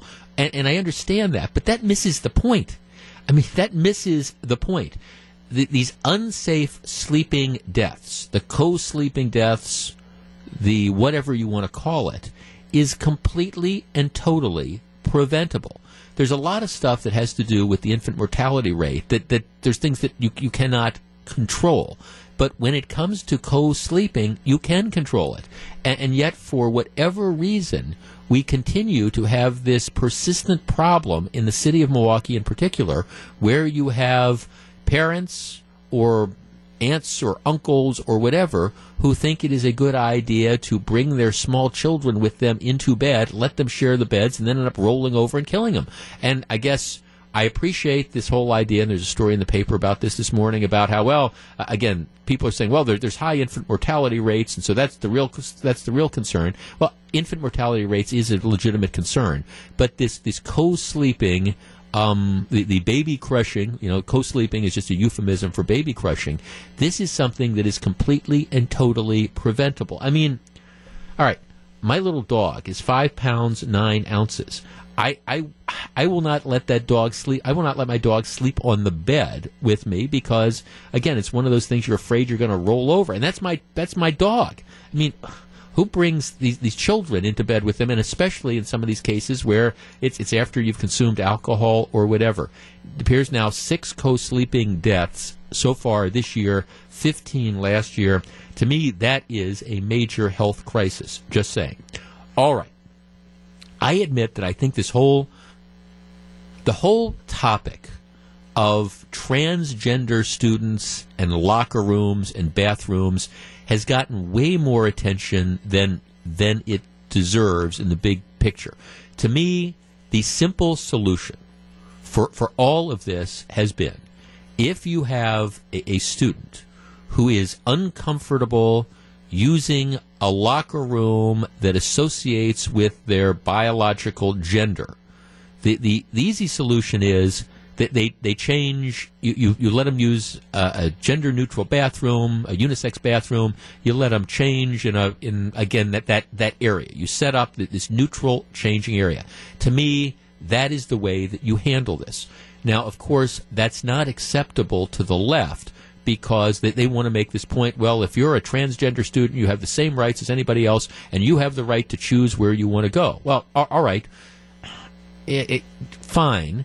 But then you have the situations like you had at UWM a while ago, where you have somebody who had decided, born a male, lived as a male till they're 18 or 19 years old, had not begun the transformation process, so they got all the male body parts and everything, and decide they want to hang out in the sauna at UWM, the girls' sauna. Well, women's sauna. Well, okay.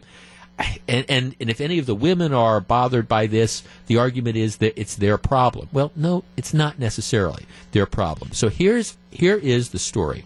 Um, this comes from Illinois. Um, high school kid has now uh, it's actually from Pennsylvania, has now filed suit in federal court alleging that he he is being discriminated against as a result of the transgender policy that the school has. So here's the deal. The kid is a high school junior. He's a boy. Um, he is changing into his gym clothes in the locker room. So for a mandatory physical education class, so he, it's mandatory. He's in the locker room. He, he's changing, stripping down. Um, he looks over, and he sees a student wearing shorts and a, a bra that's um, that is now changing.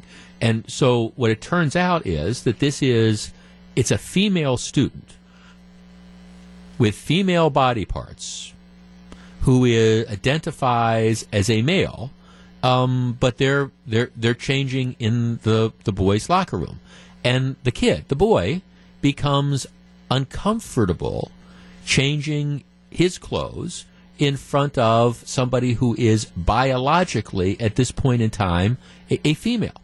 So he goes and he says, uh, well, I mean, the allegations of the lawsuit is that he experienced immediate confusion, embarrassment, humiliation, and loss of dignity upon finding himself in this circumstance. He said, "Hey, I'm, you know, I I, they, I got to change into my gym clothes. They make me get naked. I'm looking over, and there is there is biologically a girl who is changing next to me, and I'm uncomfortable doing this." So he goes to the school officials, and he says, "I am uncomfortable doing this." And the school officials say, too bad, so sad. It's your problem. You have to tolerate the situation and you have to figure out a way to make it as natural as possible. So the fact that you are uncomfortable changing and dressing in front of people of the opposite sex, at least biologically, that's your problem. And you got to deal with it, pal. Um, and he says, and, and, he says, wait a second, I, don't I have any privacy rights? I mean, don't I have any privacy rights? So he starts to complain about this. The, again, transgender community says, all right, if this kid's got a problem getting naked in front of somebody who is, again, biologically a female, who identifies as a male, the transgender community says, hey, it's his problem, and he's the one that should be forced to use the unisex changing room because the transgender student, who is, again, biologically female but you know identifies as a male, their rights to choose the locker room of their choice essentially trumps, no pun intended, trumps the right of the biological boy to be comfortable in not undressing in front of members of the opposite sex. He has now filed a lawsuit saying, hey, I have privacy rights too, and the school is violating my privacy rights. 414 799 1620, that is the Accunet Mortgage talk and text line.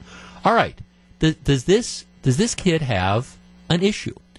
And I mean, I guess think if this was you when you were a junior in high school, or think if you know this this were your your kid. Maybe you know switch around. Uh, imagine okay, you've got a you've got a freshman girl um, who's mandatory gym class, so you got to change. She's changing her clothes in the locker room. You look over, and there is biologically there is somebody changing clothes next to them that's got all the boy body parts. Okay.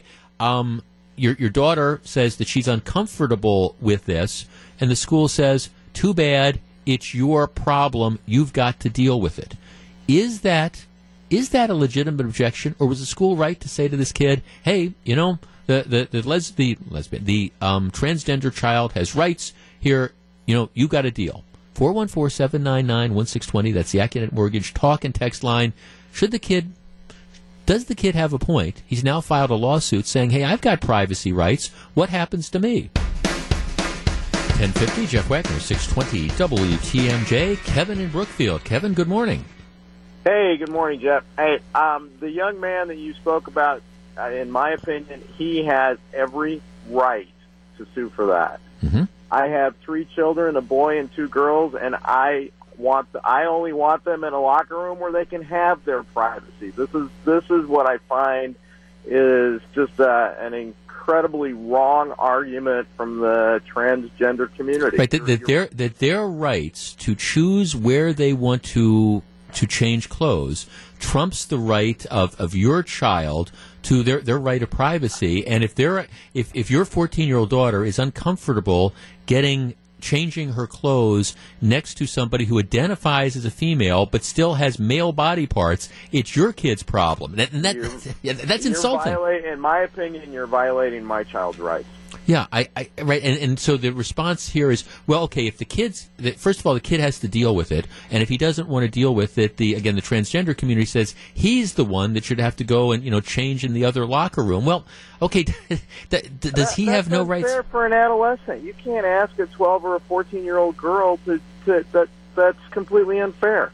I, they don't even have the maturity to deal with it. Right, no, that, that, that's why it's so wrong-headed. No, that, thanks for. I I agree with you. Know, I to me, I have always again the easy solution is you have the you have the gender neutral locker room where the, the child who identifies as an opposite sex from what they are biologically goes and changes. That that's to me that is the easy way to to solve this.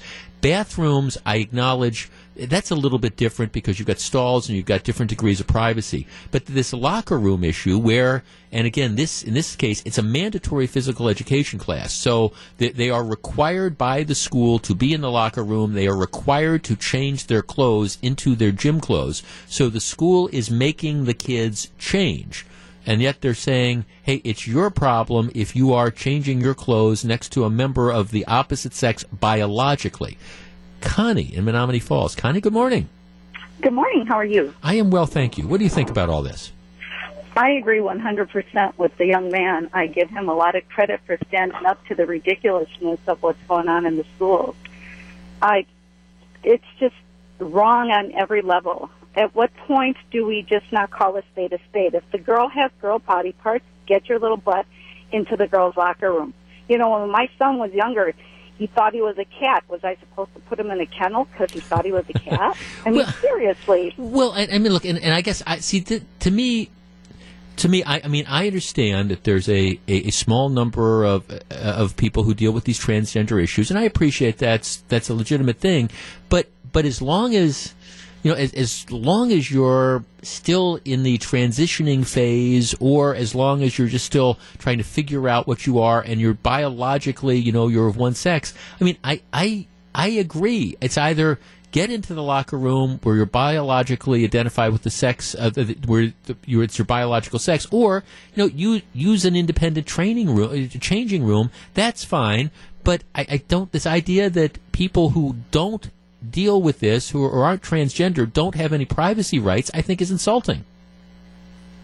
You know, thank no, thanks to call. I mean, that's that's what the aggravating thing is to me. And again, I I, I appreciate that you have a limited number of, of, students who are transgender, and I think you want to be sensitive to that. But I don't know about you, but I, I think most people are uncomfortable with their body anyways by the time when they're in high school and would regardless, would jump at the chance to go into the, like, to have their own little private changing area. John on the east side. John, good morning. You're at 620 WTMJ. Yes, good morning, good morning. I, I actually agree with you also. I simply think the transgender people could agree to the understanding that until you've had the biological change, you should not declare yourself as a transsexual. Transvestiting simply isn't, that's a disguise.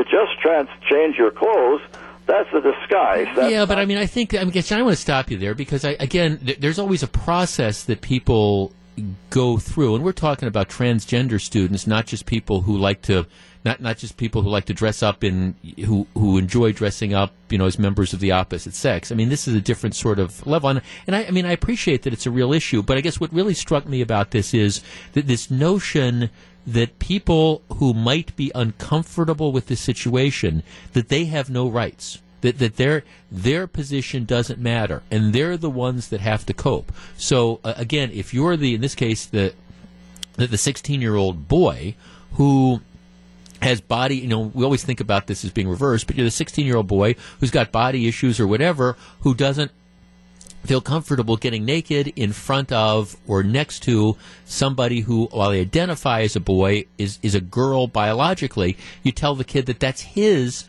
problem. Let's talk to Mitch in Sturgeon Bay. Mitch, good morning. Hey, Jeff. Hi, Mitch. Well, of course, we all know that the purpose of civil rights is for members of, of a minority or a minority opinion to be able to have their rights, which is certainly more important than the preferences of the majority. We're not talking about this here.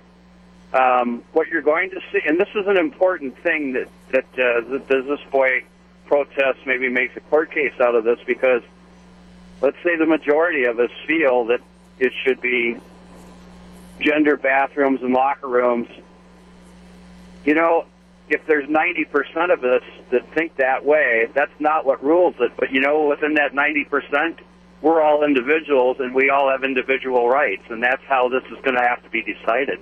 Yeah, I, no, I, I think, thanks for calling, Mitch. I, I mean, again, you, you, have, first of all, I, I and I, agree with the Trump administration where they rolled back some of the Obama rules.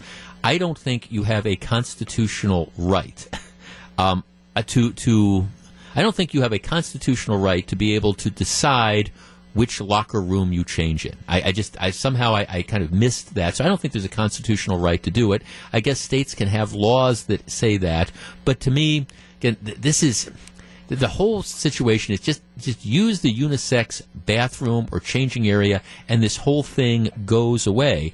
But I do think the people that you know are not transgender. And, and the 14 or 15 year old boy or girl who is uncomfortable in the situation to tell them that they have to deal and they have no rights i don't buy that. 1057 jeff wagner 620 wtmj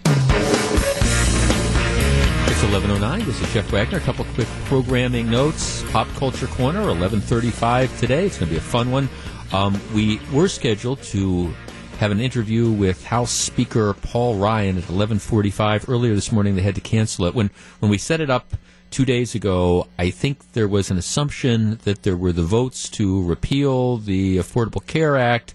Um, that now appears to be very, and, and, so this would kind of be like a victory lap. You know, we talk about it. That now appears to be very much up in the air. Breaking news: CNN reporting that um, President Trump who is now personally involved in this. He, he's meeting with 18 to 21 members, some of the more conservative members of the, the House. That they call themselves the House Freedom Conference.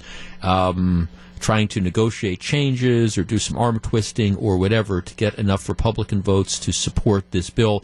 Um, so this entire situation, it, the word that's being used is, is very, very fluid. But uh, we will talk to Paul Ryan at some point in time, and we will keep keep you updated. Um, my guess is at the end of the day, this gets done. Um, I, it, it might not be pretty, but my guess is that it ends up getting done. But but but who knows? Uh, like I say, very interesting day in Washington with regard to that. Also, breaking news: Chuck Schumer, who is the De- Senate Democratic leader, says that they are committed. The Democrats are committed to filibustering uh, President Trump's nominee, um, Judge Gorsuch, Neil Gorsuch, to the Supreme Court. Uh, the Republicans have already said, okay, you, you do that. You choose to fight this eminently qualified nominee and what's going to happen is we're going to we're going to Harry Reid you. We're going to do what Harry Reid did several years ago. We're just going to change the Senate rules to allow an up or down vote. So um, the, question becomes, from Schumer's perspective, is this really is this the stand you want to make that's going to get the rules changed? But uh, right now, he's saying he is going to fill. The Democrats are going to filibuster that. They've got 48 votes, so that's a filibuster-proof number until you change the rules. So fine, they can go down that route. Okay. I've been waiting all day to discuss this story with you. Um, there has been, oh, over the last several months, a huge controversy over high profile athletes like Colin Kaepernick deciding that they, even though they're making millions of dollars, they just don't, they don't like, they don't like what this country stands for. They object to certain things, so they're not going to stand for the, the Pledge of Allegiance or the national anthem or, or whatever. And some people think this is great. Other people aren't so thrilled with this. Colin Kaepernick, who interestingly is a free agent and uh, continues to be on the market, at least last time I checked. Uh, this is one where, first of all, I'm not sure that people think he's that great a player, and secondly, he brings so much baggage with him. And we all have baggage, but in general, I like to think I pack light. Colin Kaepernick, um, his baggage is a bunch of steamer trunks, so he's still trying to find a place. When hear, here's a version of this story. It comes from a suburban Chicago high school. It's called Eisenhower High School. Um, the high school offers driver's ed for the students. And they have a number of, they actually they have eight driver's ed teachers. One of whom is a guy named Vince Zebarth who's worked for the district since 2009, and he's been a full time driver's education instructor since January of 2014. He was fired last week. Fired last week. Here is here's what happened. Um, and again, they have eight full time driver's ed in, instructors. The way it works is as part of the driver's ed class, you have behind the wheel training. So what they do is the kids, they they go and they sign up with the driver's ed teacher that they want to take their behind the wheel training with. I mean, they, they, they sign up for the different road things. So they th- that's it. They're not assigned. They get to do this. So there is this one. There is this one kid. Um, his name is let me see here, Shamar Cooper. Shamar Cooper does not stand for the Pledge of Allegiance.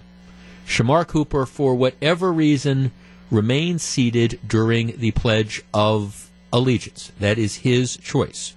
So here's what happens. He has he signs up for one of these behind the wheel sessions with this instructor, this Vince Zebarth. And I mean, everybody knows Cooper is one of these kids. That, you know, everybody knows he doesn't stand up for this. So what happens is he signs up for one of these behind the wheel training sessions with this Mr. Zebarth. And so, you know, they do the driving thing. And then the kid says, Hey, when are we going out driving again? And then the instructor says to the kid, um, Look, I, I, I just want to talk to you about what it means to stand for the Pledge of Allegiance. And I want to tell you how I feel about it. And apparently the teacher then says to the kid, I told him that I stand to honor the sacrifice and bravery of those who made the ultimate sacrifice for our country.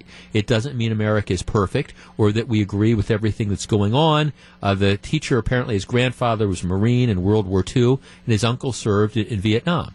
And so the, the teacher says, Look, um, I would prefer I don't like what, what it is you're doing, not not standing up um, for the national anthem, and so uh, for the Pledge of Allegiance.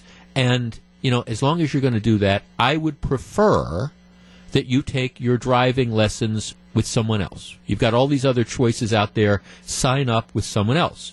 Uh, the teacher says, I thought this was best for everyone. I didn't want my feelings to steep in, seep into my instruction unintentionally. I just told him, I think you'd be better off driving with somebody else. Teacher says we have an understanding. He was making a choice not to stand for the Pledge of Allegiance. I was making a choice. And the guy says his name never appeared on my sign up sheet again. I thought it was was over. So what happens is that apparently, you know, after this conversation, that the kid would come up and kind of like prod him. Hey, Mr. Z, am I going to ride with you today? And the guy would say, you know the answer. Uh, but the kid was kind of pushing the issue. So the teacher says he hadn't spoken to the kid for the past several weeks. All of a sudden, he gets whistled into the principal's office, and he's told that his serv- he's being fired, that his services were no longer required in the district. Um, given no options, told that um, he, he's being fired because the kid and his mother apparently complained that the instructor said, "Hey, I'd prefer if you, you know, sign up and ride with somebody else." Okay, 414-799-1620. That is the Accunet Mortgage talk and text line. Um, what do you think? Should the guy have been fired for saying to the kid, "I'd prefer you ride with someone else"? Is that a fireable offense? Should it have been a fireable offense, or did the school district screw up? We're back to discuss. If you're on the line, please hold on. Again, the Accunet Talk Mortgage Talk and Text line 414-799-1620.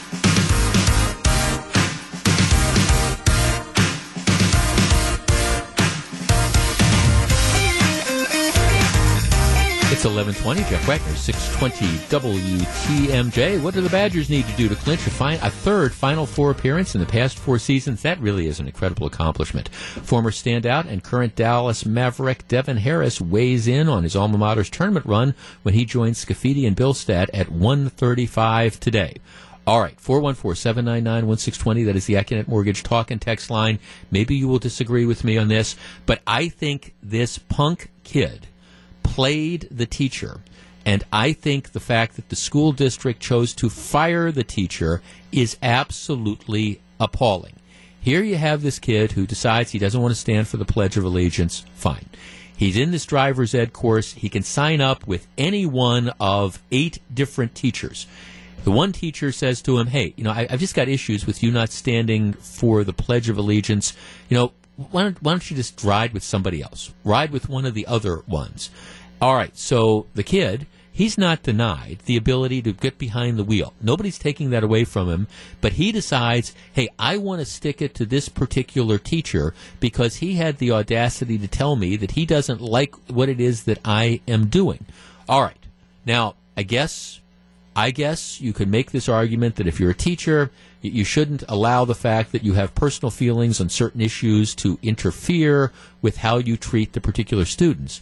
But in this case, in this case, the kid has all sorts of other options. It's not like it's the only driver's ed teacher that you can take that you can take uh, lessons from.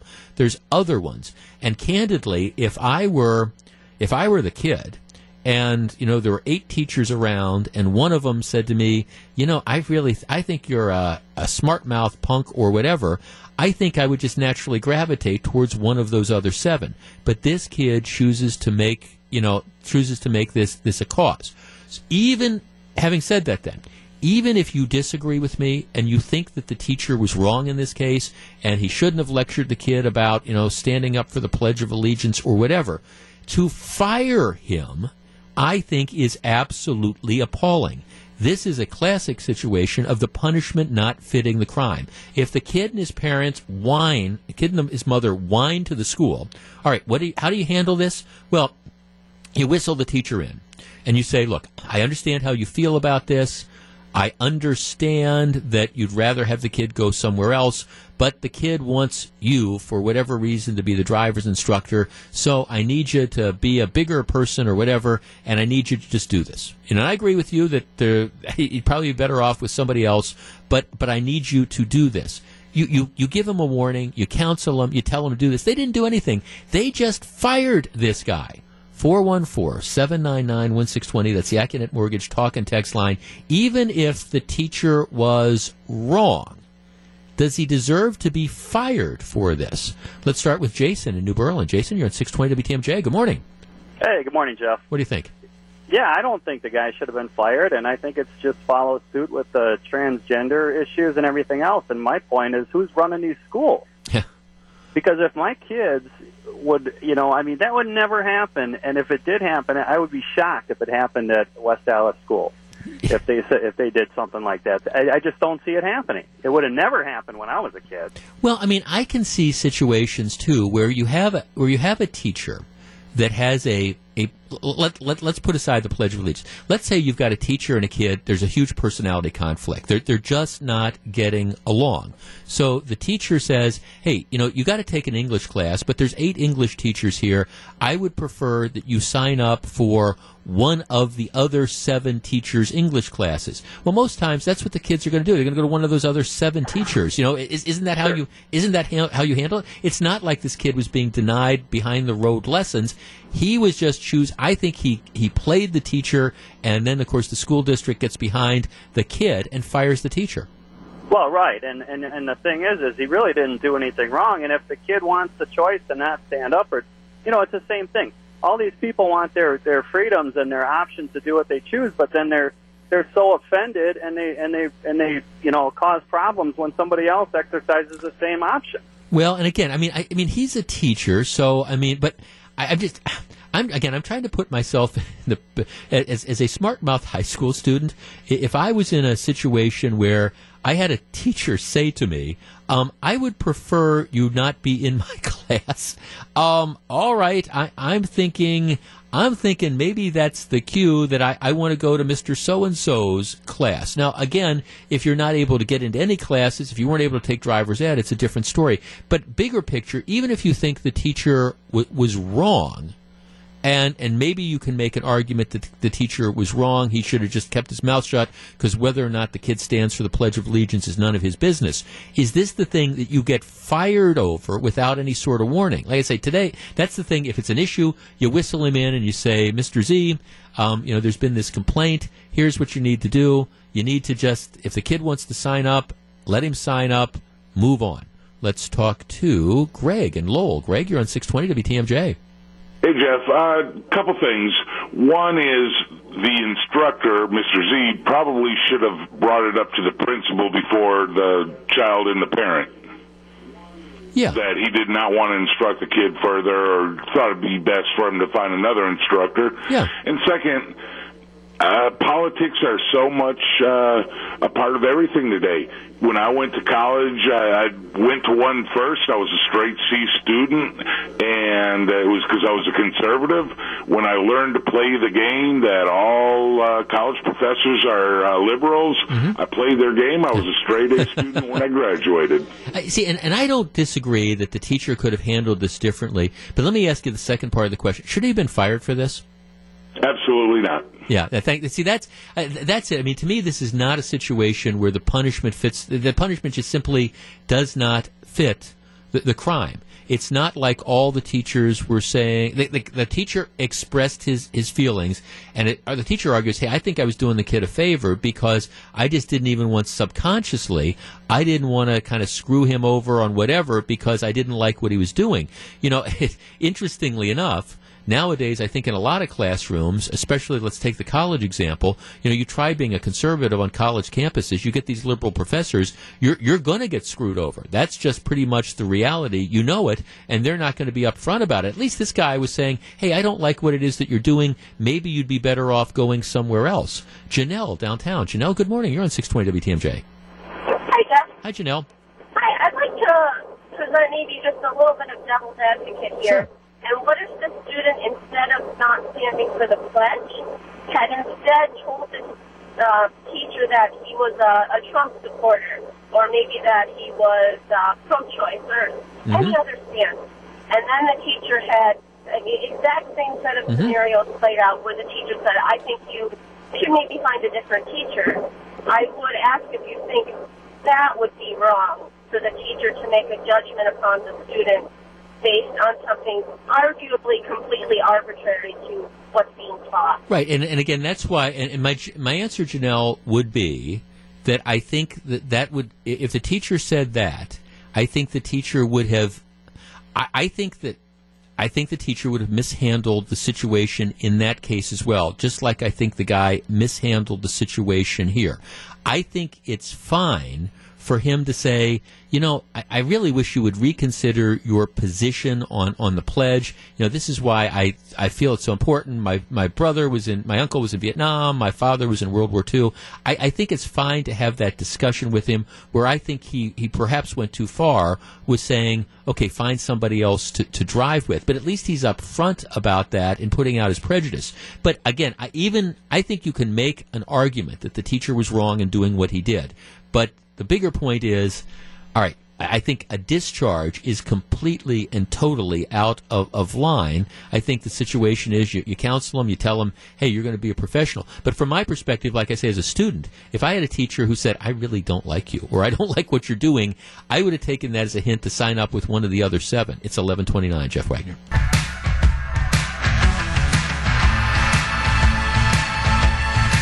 1135, Jeff Wagner, 620 WTMJ. Just uh, our, our text line just exploding on that last topic and various opinions. Um, let's see. Uh, Drew in Illinois writes, no, the teacher shouldn't have been fired. My wife is a principal and students are reassigned all the time when personalities of students and teachers don't mesh. Um, flip side, we have another text. If you and your producer, Hondo, get into a huge fight and you refuse to work with him, do you think that you would deserve to be fired? Um, I think it's a harsh penalty to fire the teacher, however. I also don't think that we get to pick and choose who we get to work with. This is, in essence, what the teacher was doing when he refused to drive with the student. I, I sure wish I had the ability to choose not to work with some people. Yeah, and that's why, I mean, again, from the student's perspective, if I had a teacher that said, I don't like you, I, I would be finding a, a different teacher to the extent that the teacher was wrong, and I think you can make that argument.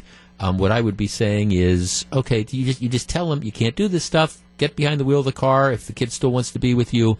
I think the kid set the teacher up in this particular case, and unfortunately, the administration backed the student. Okay, again, quick programming note. I know we were originally planning to have the Speaker of the House of Representatives, Paul Ryan, on with us in about 10 minutes. Uh, earlier this morning, they had to cancel that because uh, the the Affordable Care Act, the the whole repeal and replace Obamacare is very very much up in the air. I think two days ago. Republican leadership felt very comfortable that they had enough votes to do to get it done. Uh, right now, uh, the last report I saw was that President Trump was meeting with 18 to 20 of the most conservative members of Congress, and and and this is the problem that, that Ryan is dealing with because you have everybody on the left, all the Democrats who don't want to touch the entitlement program, as I was saying a little while ago, and then you have a, a group of conservatives who think that this does not go anywhere near far enough. And so they don't want to support this. They're holding out for something that's even more of a, a repeal. And if you do that, then you lose some of the moderate Republicans. It's just it is very the, the, the term that I've been hearing this morning out of Washington was a very fluid situation. So we will hook up with uh, Paul Ryan sometime in the very near future. It's just not going to happen today, which gives us the opportunity to do what we always do this time on Thursday mornings in this segment. I, I call it Pop Culture Corner. We, we stop worrying about uh, some of the really bad news. And Lord knows there was a lot of really bad news out in the last couple days with the terrorist attack in London and the murder of the building inspector here in Milwaukee and the shooting up in Rothschild and the whole issues with the confirmation hearings and the Affordable Care Act. But we kind of put that all aside for a couple minutes and just maybe have a little bit of fun. Now, I was trying to think of what we were going to do on Pop Culture Corner today, and there were actually two things that sort of in- informed what was going on. First, as we announced today, as part of Insight 2017, 2017. Tickets go on sale tomorrow morning at 9 o'clock. Um, one of the, the panels that we're going to run, um, all, it's Summerfest's 50th anniversary, and we're going to be joined by Summerfest CEO Don Smiley and Vice President in charge of musical entertainment, whatever the technical title is, uh, Bob Babisch. And Bob has been with Summerfest for decades. He knows where the bodies are buried, figuratively speaking, and a lot of great stories. He's the principal booker, um, so we're going to be talking about a lot of that. Bob Bob has a ton of stories, and we're going to be trying to get him to share some of them. So you've got that, that musical hook, and you'll be able to see those guys at Insight on April 19th at the Country Springs Hotel. In addition to that, um, over the weekend, Chuck Berry, who many consider to be, well, not, not the founder necessarily of, of rock and roll, but one of the, certainly the architects of, of 1950s rock and roll. And, and you think about all the different Chuck Berry songs and how you know they influenced so many artists from the Beatles to well you you just name it. I mean Chuck Berry incredibly influential passed away at the age of, of 90. So I wanted to do a musical pop culture corner. And in, in trying to think about that, I, it, it occurred to me that I never saw Chuck Berry perform. I never saw Chuck Berry play. Had opportunities, and for whatever reasons, passed it by. And you know, um, over the years, Chuck Berry had some financial reversals and things, so he was kind of legendary. He'd roll into town, he'd hire a couple local musicians, and they never practiced or anything. They'd get on, they'd play the songs, and and some of the concerts were really rough, is what I heard. But I never had an opportunity to hear Chuck Berry play, and. I'm never going to have live, and I'm never going to hear an opportunity have an opportunity to do that moving forward. I thought for Pop Culture Corner this week, recognition of the passing of a great, great performer, Chuck Berry. I, am to, I call the segment, I Wish I Had Been There. The artist, the performer that you never have gotten a chance to see. And either, if the performer is still alive, the one that's on your bucket list that you want to see, or, like in the case of Chuck Berry, if the performer's passed away, that you really wish you had seen. The one, again, I wish I was there. Who is that performer? 414 799 1620. That is the Accunet Mortgage talk and text line. In addition, so you can text the program, you can call us. In addition, we are live streaming this right now on Facebook Live. So you go to facebook.com slash 620 WTMJ. We've got the lights turned on in the studio. You can watch this as well and participate that way. But I, I wish I was there. The performer that you wish you had been able to see. And again, maybe it's somebody who's still alive, who's on your bucket list, um, maybe it's somebody who has passed away. The performer that you wish you had been able to see, I wish I was there. 414 799 1620 is the Accunet Mortgage talk and text line. And as always, advise people um, call early because our phone lines tend to jam up. We will be back with your calls in just a couple minutes. It's 1142. Jeff Wagner, 620 WTMJ. It's 1146. Jeff Wagner, 620 WTMJ Pop Culture Corner, live streaming, Facebook Live. Our text line is exploding. Uh, let's see. Uh, Kevin said, and the question is, I, I, wish I was there in honor of the passing of Chuck Berry, the performer that you wish you had had a chance to see, and maybe it could even still be a bucket list thing. Uh, Jackie writes Jim Morrison in The Doors and Elvis, of course. Kevin writes on Facebook Live, easy. Please take me back to 50s Vegas so I could see Frank Sinatra, legendary man and voice. Alex in Kohler. Alex, you're on 620 WTMJ. Good morning. I'm going to go with George Carlin. Okay. Um, not because of, I agree with a lot of his uh, his outlook, but his as a performer, he was a perfectionist. Mm-hmm. You would hear of all of the uh, thousands of times he would go through a story in his Oh. own home before he went out on stage. He was just the premier performer, and I never got to see his comedy live. Yeah, no, it's it, Alex. I mean, I said this earlier, and I'm, I think probably at, at Insight, I'll be talking to Bob Babisch about this because we were both there that night. Everybody claims to have been at the Ice Bowl. I wasn't at the Ice Bowl. I was at Summerfest the night George Carlin got arrested for saying the seven words you can't say on TV, or at Summerfest. Okay, on our text line, uh, let's see. I wish I could have seen Steve Perry. Justin writes, I wish I had seen Bob Marley. Absolutely. Um, several people are writing and saying uh, Queen. Freddie Mercury, seeing Queen in the, the 70s before Freddie passed passed away. 414-799-1620. Tom in Watertown. Tom, good morning. Good morning. How are you? I am well, thank you. Okay, the, the one that got away, you wish you were there. Yeah, I would have loved to have gotten an opportunity to see BB King before he passed. Uh, my wife and I, we almost were able to go see him. We were in the process of getting tickets, and she ended up having a major medical condition that allowed us to not be able to go to the show at the time he was having in Illinois. This was Uh-huh. back about three years ago. And uh, we said, well, well, maybe we'll be able to catch him on the next time, and well, there was no more next time. So. Yeah, and don't don't you just kick yourself on that? You, you know, that it's a- man, you, you wish. Now, obviously, your wife's got a medical issue; you can't go. But you're kind of like, boy, I wish I would have gone to that concert. Oh, I know, I know. But, Yeah. you know, the wife's health comes first. Well, oh, right, right, obviously. But no, yeah, right. I wasn't suggesting otherwise. I mean, I had the opportunity. I saw Levon Helm, who was the drummer for the band. I saw him at Potawatomi, and he died like a month later. you know, but it was it was tremendous. I mean, it was just a great show. But he was suffering from cancer and stuff. But it was outstanding. Steve in Menomonee Falls. Steve, you're on 620 WTMJ. Good morning. How you doing? Real well, thank you. Who would you have liked to have seen? By the way, I did see that Levon Helm show, and I was at George Carlin too. um, many people that I haven't seen, but one guy I always wished I could have was Warren Zevon. Yeah. I never saw him. I never saw him live eh, either, and I've heard some of his concerts. You know, because he, he he battled lots of demons, alcohol and drugs and stuff. And some of the concerts I heard were train wrecks, but some were just incredibly special. And I, I mean, I, I, I love Zevon. I just, I'm with you. I w- wish I could have seen him. Yeah, absolutely. Yeah, thanks. All and- you right, have a th- great day. You as well, Steve. Thanks for the call. He would be on my list. A lot of people. Let's see. Joni in Delafield says Sid Vicious with the Sex Pistols, huh? And David Bowie.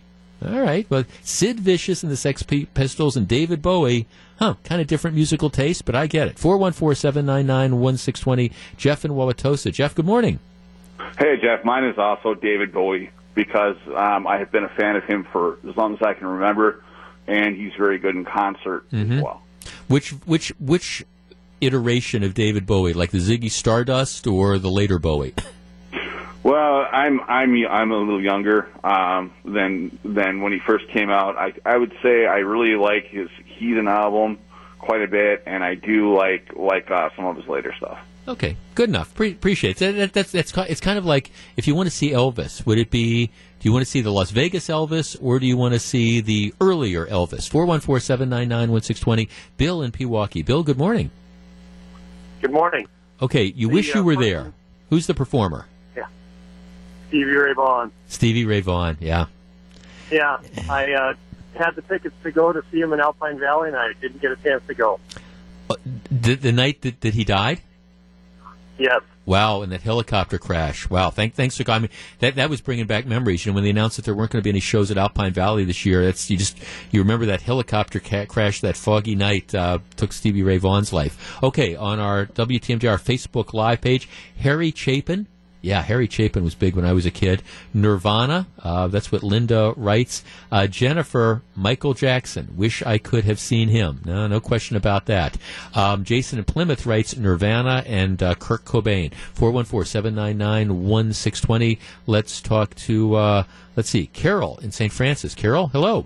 Yes, I had years ago. I'm dating myself, but um, I had a chance to see Elvis Presley right here in Milwaukee, and my neighbor uh, had an extra ticket, and she wanted twenty dollars, and I thought, oh, I could never afford twenty dollars for the ticket, and I didn't go, and that was a sorry day that I Yeah. missed that. Yeah, because I mean, right? And you always think you're going to have another chance. I mean, um, let's see. Matt in Bayview says the Eagles in Milwaukee with Joe Walsh. Um, of course, yeah. The Don Henley is going to be touring with the Eagles, but a- after the passing of Glenn Frey, um, it's it's just not going to be the same. I mean, he's another performer that if. I think he's going to be somebody else that people look back and say, "Gee, if, if you had an opportunity to see him and you didn't, um, that's it." Uh, let's see on our text line, the Ultimate Showman from ACDC, Bon Scott. Sure, if I were, I mean, a name that I would throw in there is, is Janis Joplin. I mean, um, you know, she way too soon, and I I don't know what her career would have been, but man, you look at some of the stuff that she produced. Um, uh, got to tell you, that would be up there with me. Let's talk to, uh, let's see, Tom in Watertown. Tom, you're in 620 WTMJ. Good morning. Morning, Jeff. I'm going to say this is older than me, or this guy's older than me, but Bobby Darin. Mhm.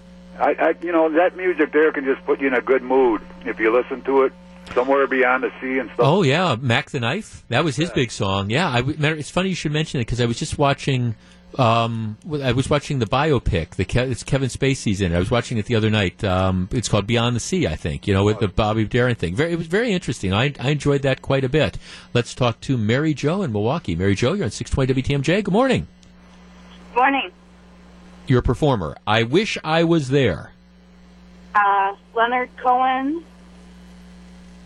Uh, yeah, I, uh, yeah, that I, I never, I never had an opportunity to see him either. Um, and or I mean, I guess I might have had an opportunity. I just never, I never did. Um, you know, he would be spectacular. Yeah, his music was, I mean, great. I mean, even his last album right before he died was just phenomenal. Yeah, no, Leonard Cohen, um, again, um, lived a long, full life, but uh, yeah, a lot of. I'm, I'm trying to think. The majority here, a lot of Kurt Cobain. Um, you know, a lot of, lot of uh, again Kurt Cobain, some Elvis that's here. Um, let's see, uh, John John Bonham, the drummer. Yeah, absolutely. A lot of just tremendous performers. Um, I would add Jimi Hendrix. Never had an opportunity to see Jimi Hendrix, but I could just appreciate how how very very good um, he was. Jack in Elkhorn. Jack, you're on 620 WTMJ. Good morning. Hi, Jeff. Hi, Jack. I hear, I hear all the people wanting music. I want to see. I get no respect. Mr. Rodney Dangerfield? I always, I, I still laugh at his stuff now. I mean, he's been dead, but I never got a chance to see him. I wish I would have seen him in person. Yeah, that um, I, I never I never saw Dangerfield in person either. Um, Patrick writes Pigpen of the Grateful Dead. That's really going back a long time. Um, I, I would I think many people would probably you know lump Jerry Garcia into that as well. So. Um, gosh, I'm just kind of I'm almost out of time. Our text line has exploded. Um, you can continue the conversation on our Facebook Live page. We also, you know, continue to put that up there so you can watch that as well. A lot of people participating. Um, again, Janis Joplin for me, Jim Morrison, Jimi Hendrix, and can't go wrong with Warren Zevon. I never saw John Lennon perform. I never saw the Beatles perform, and I, I would have I would have loved to see John Lennon perform um, as well. Another voice from the past. I am out of time. I'm back 8:30 tomorrow when we do this all again. Have a great Thursday. It's 11:59. Jeff Wagner, 620 WTMJ.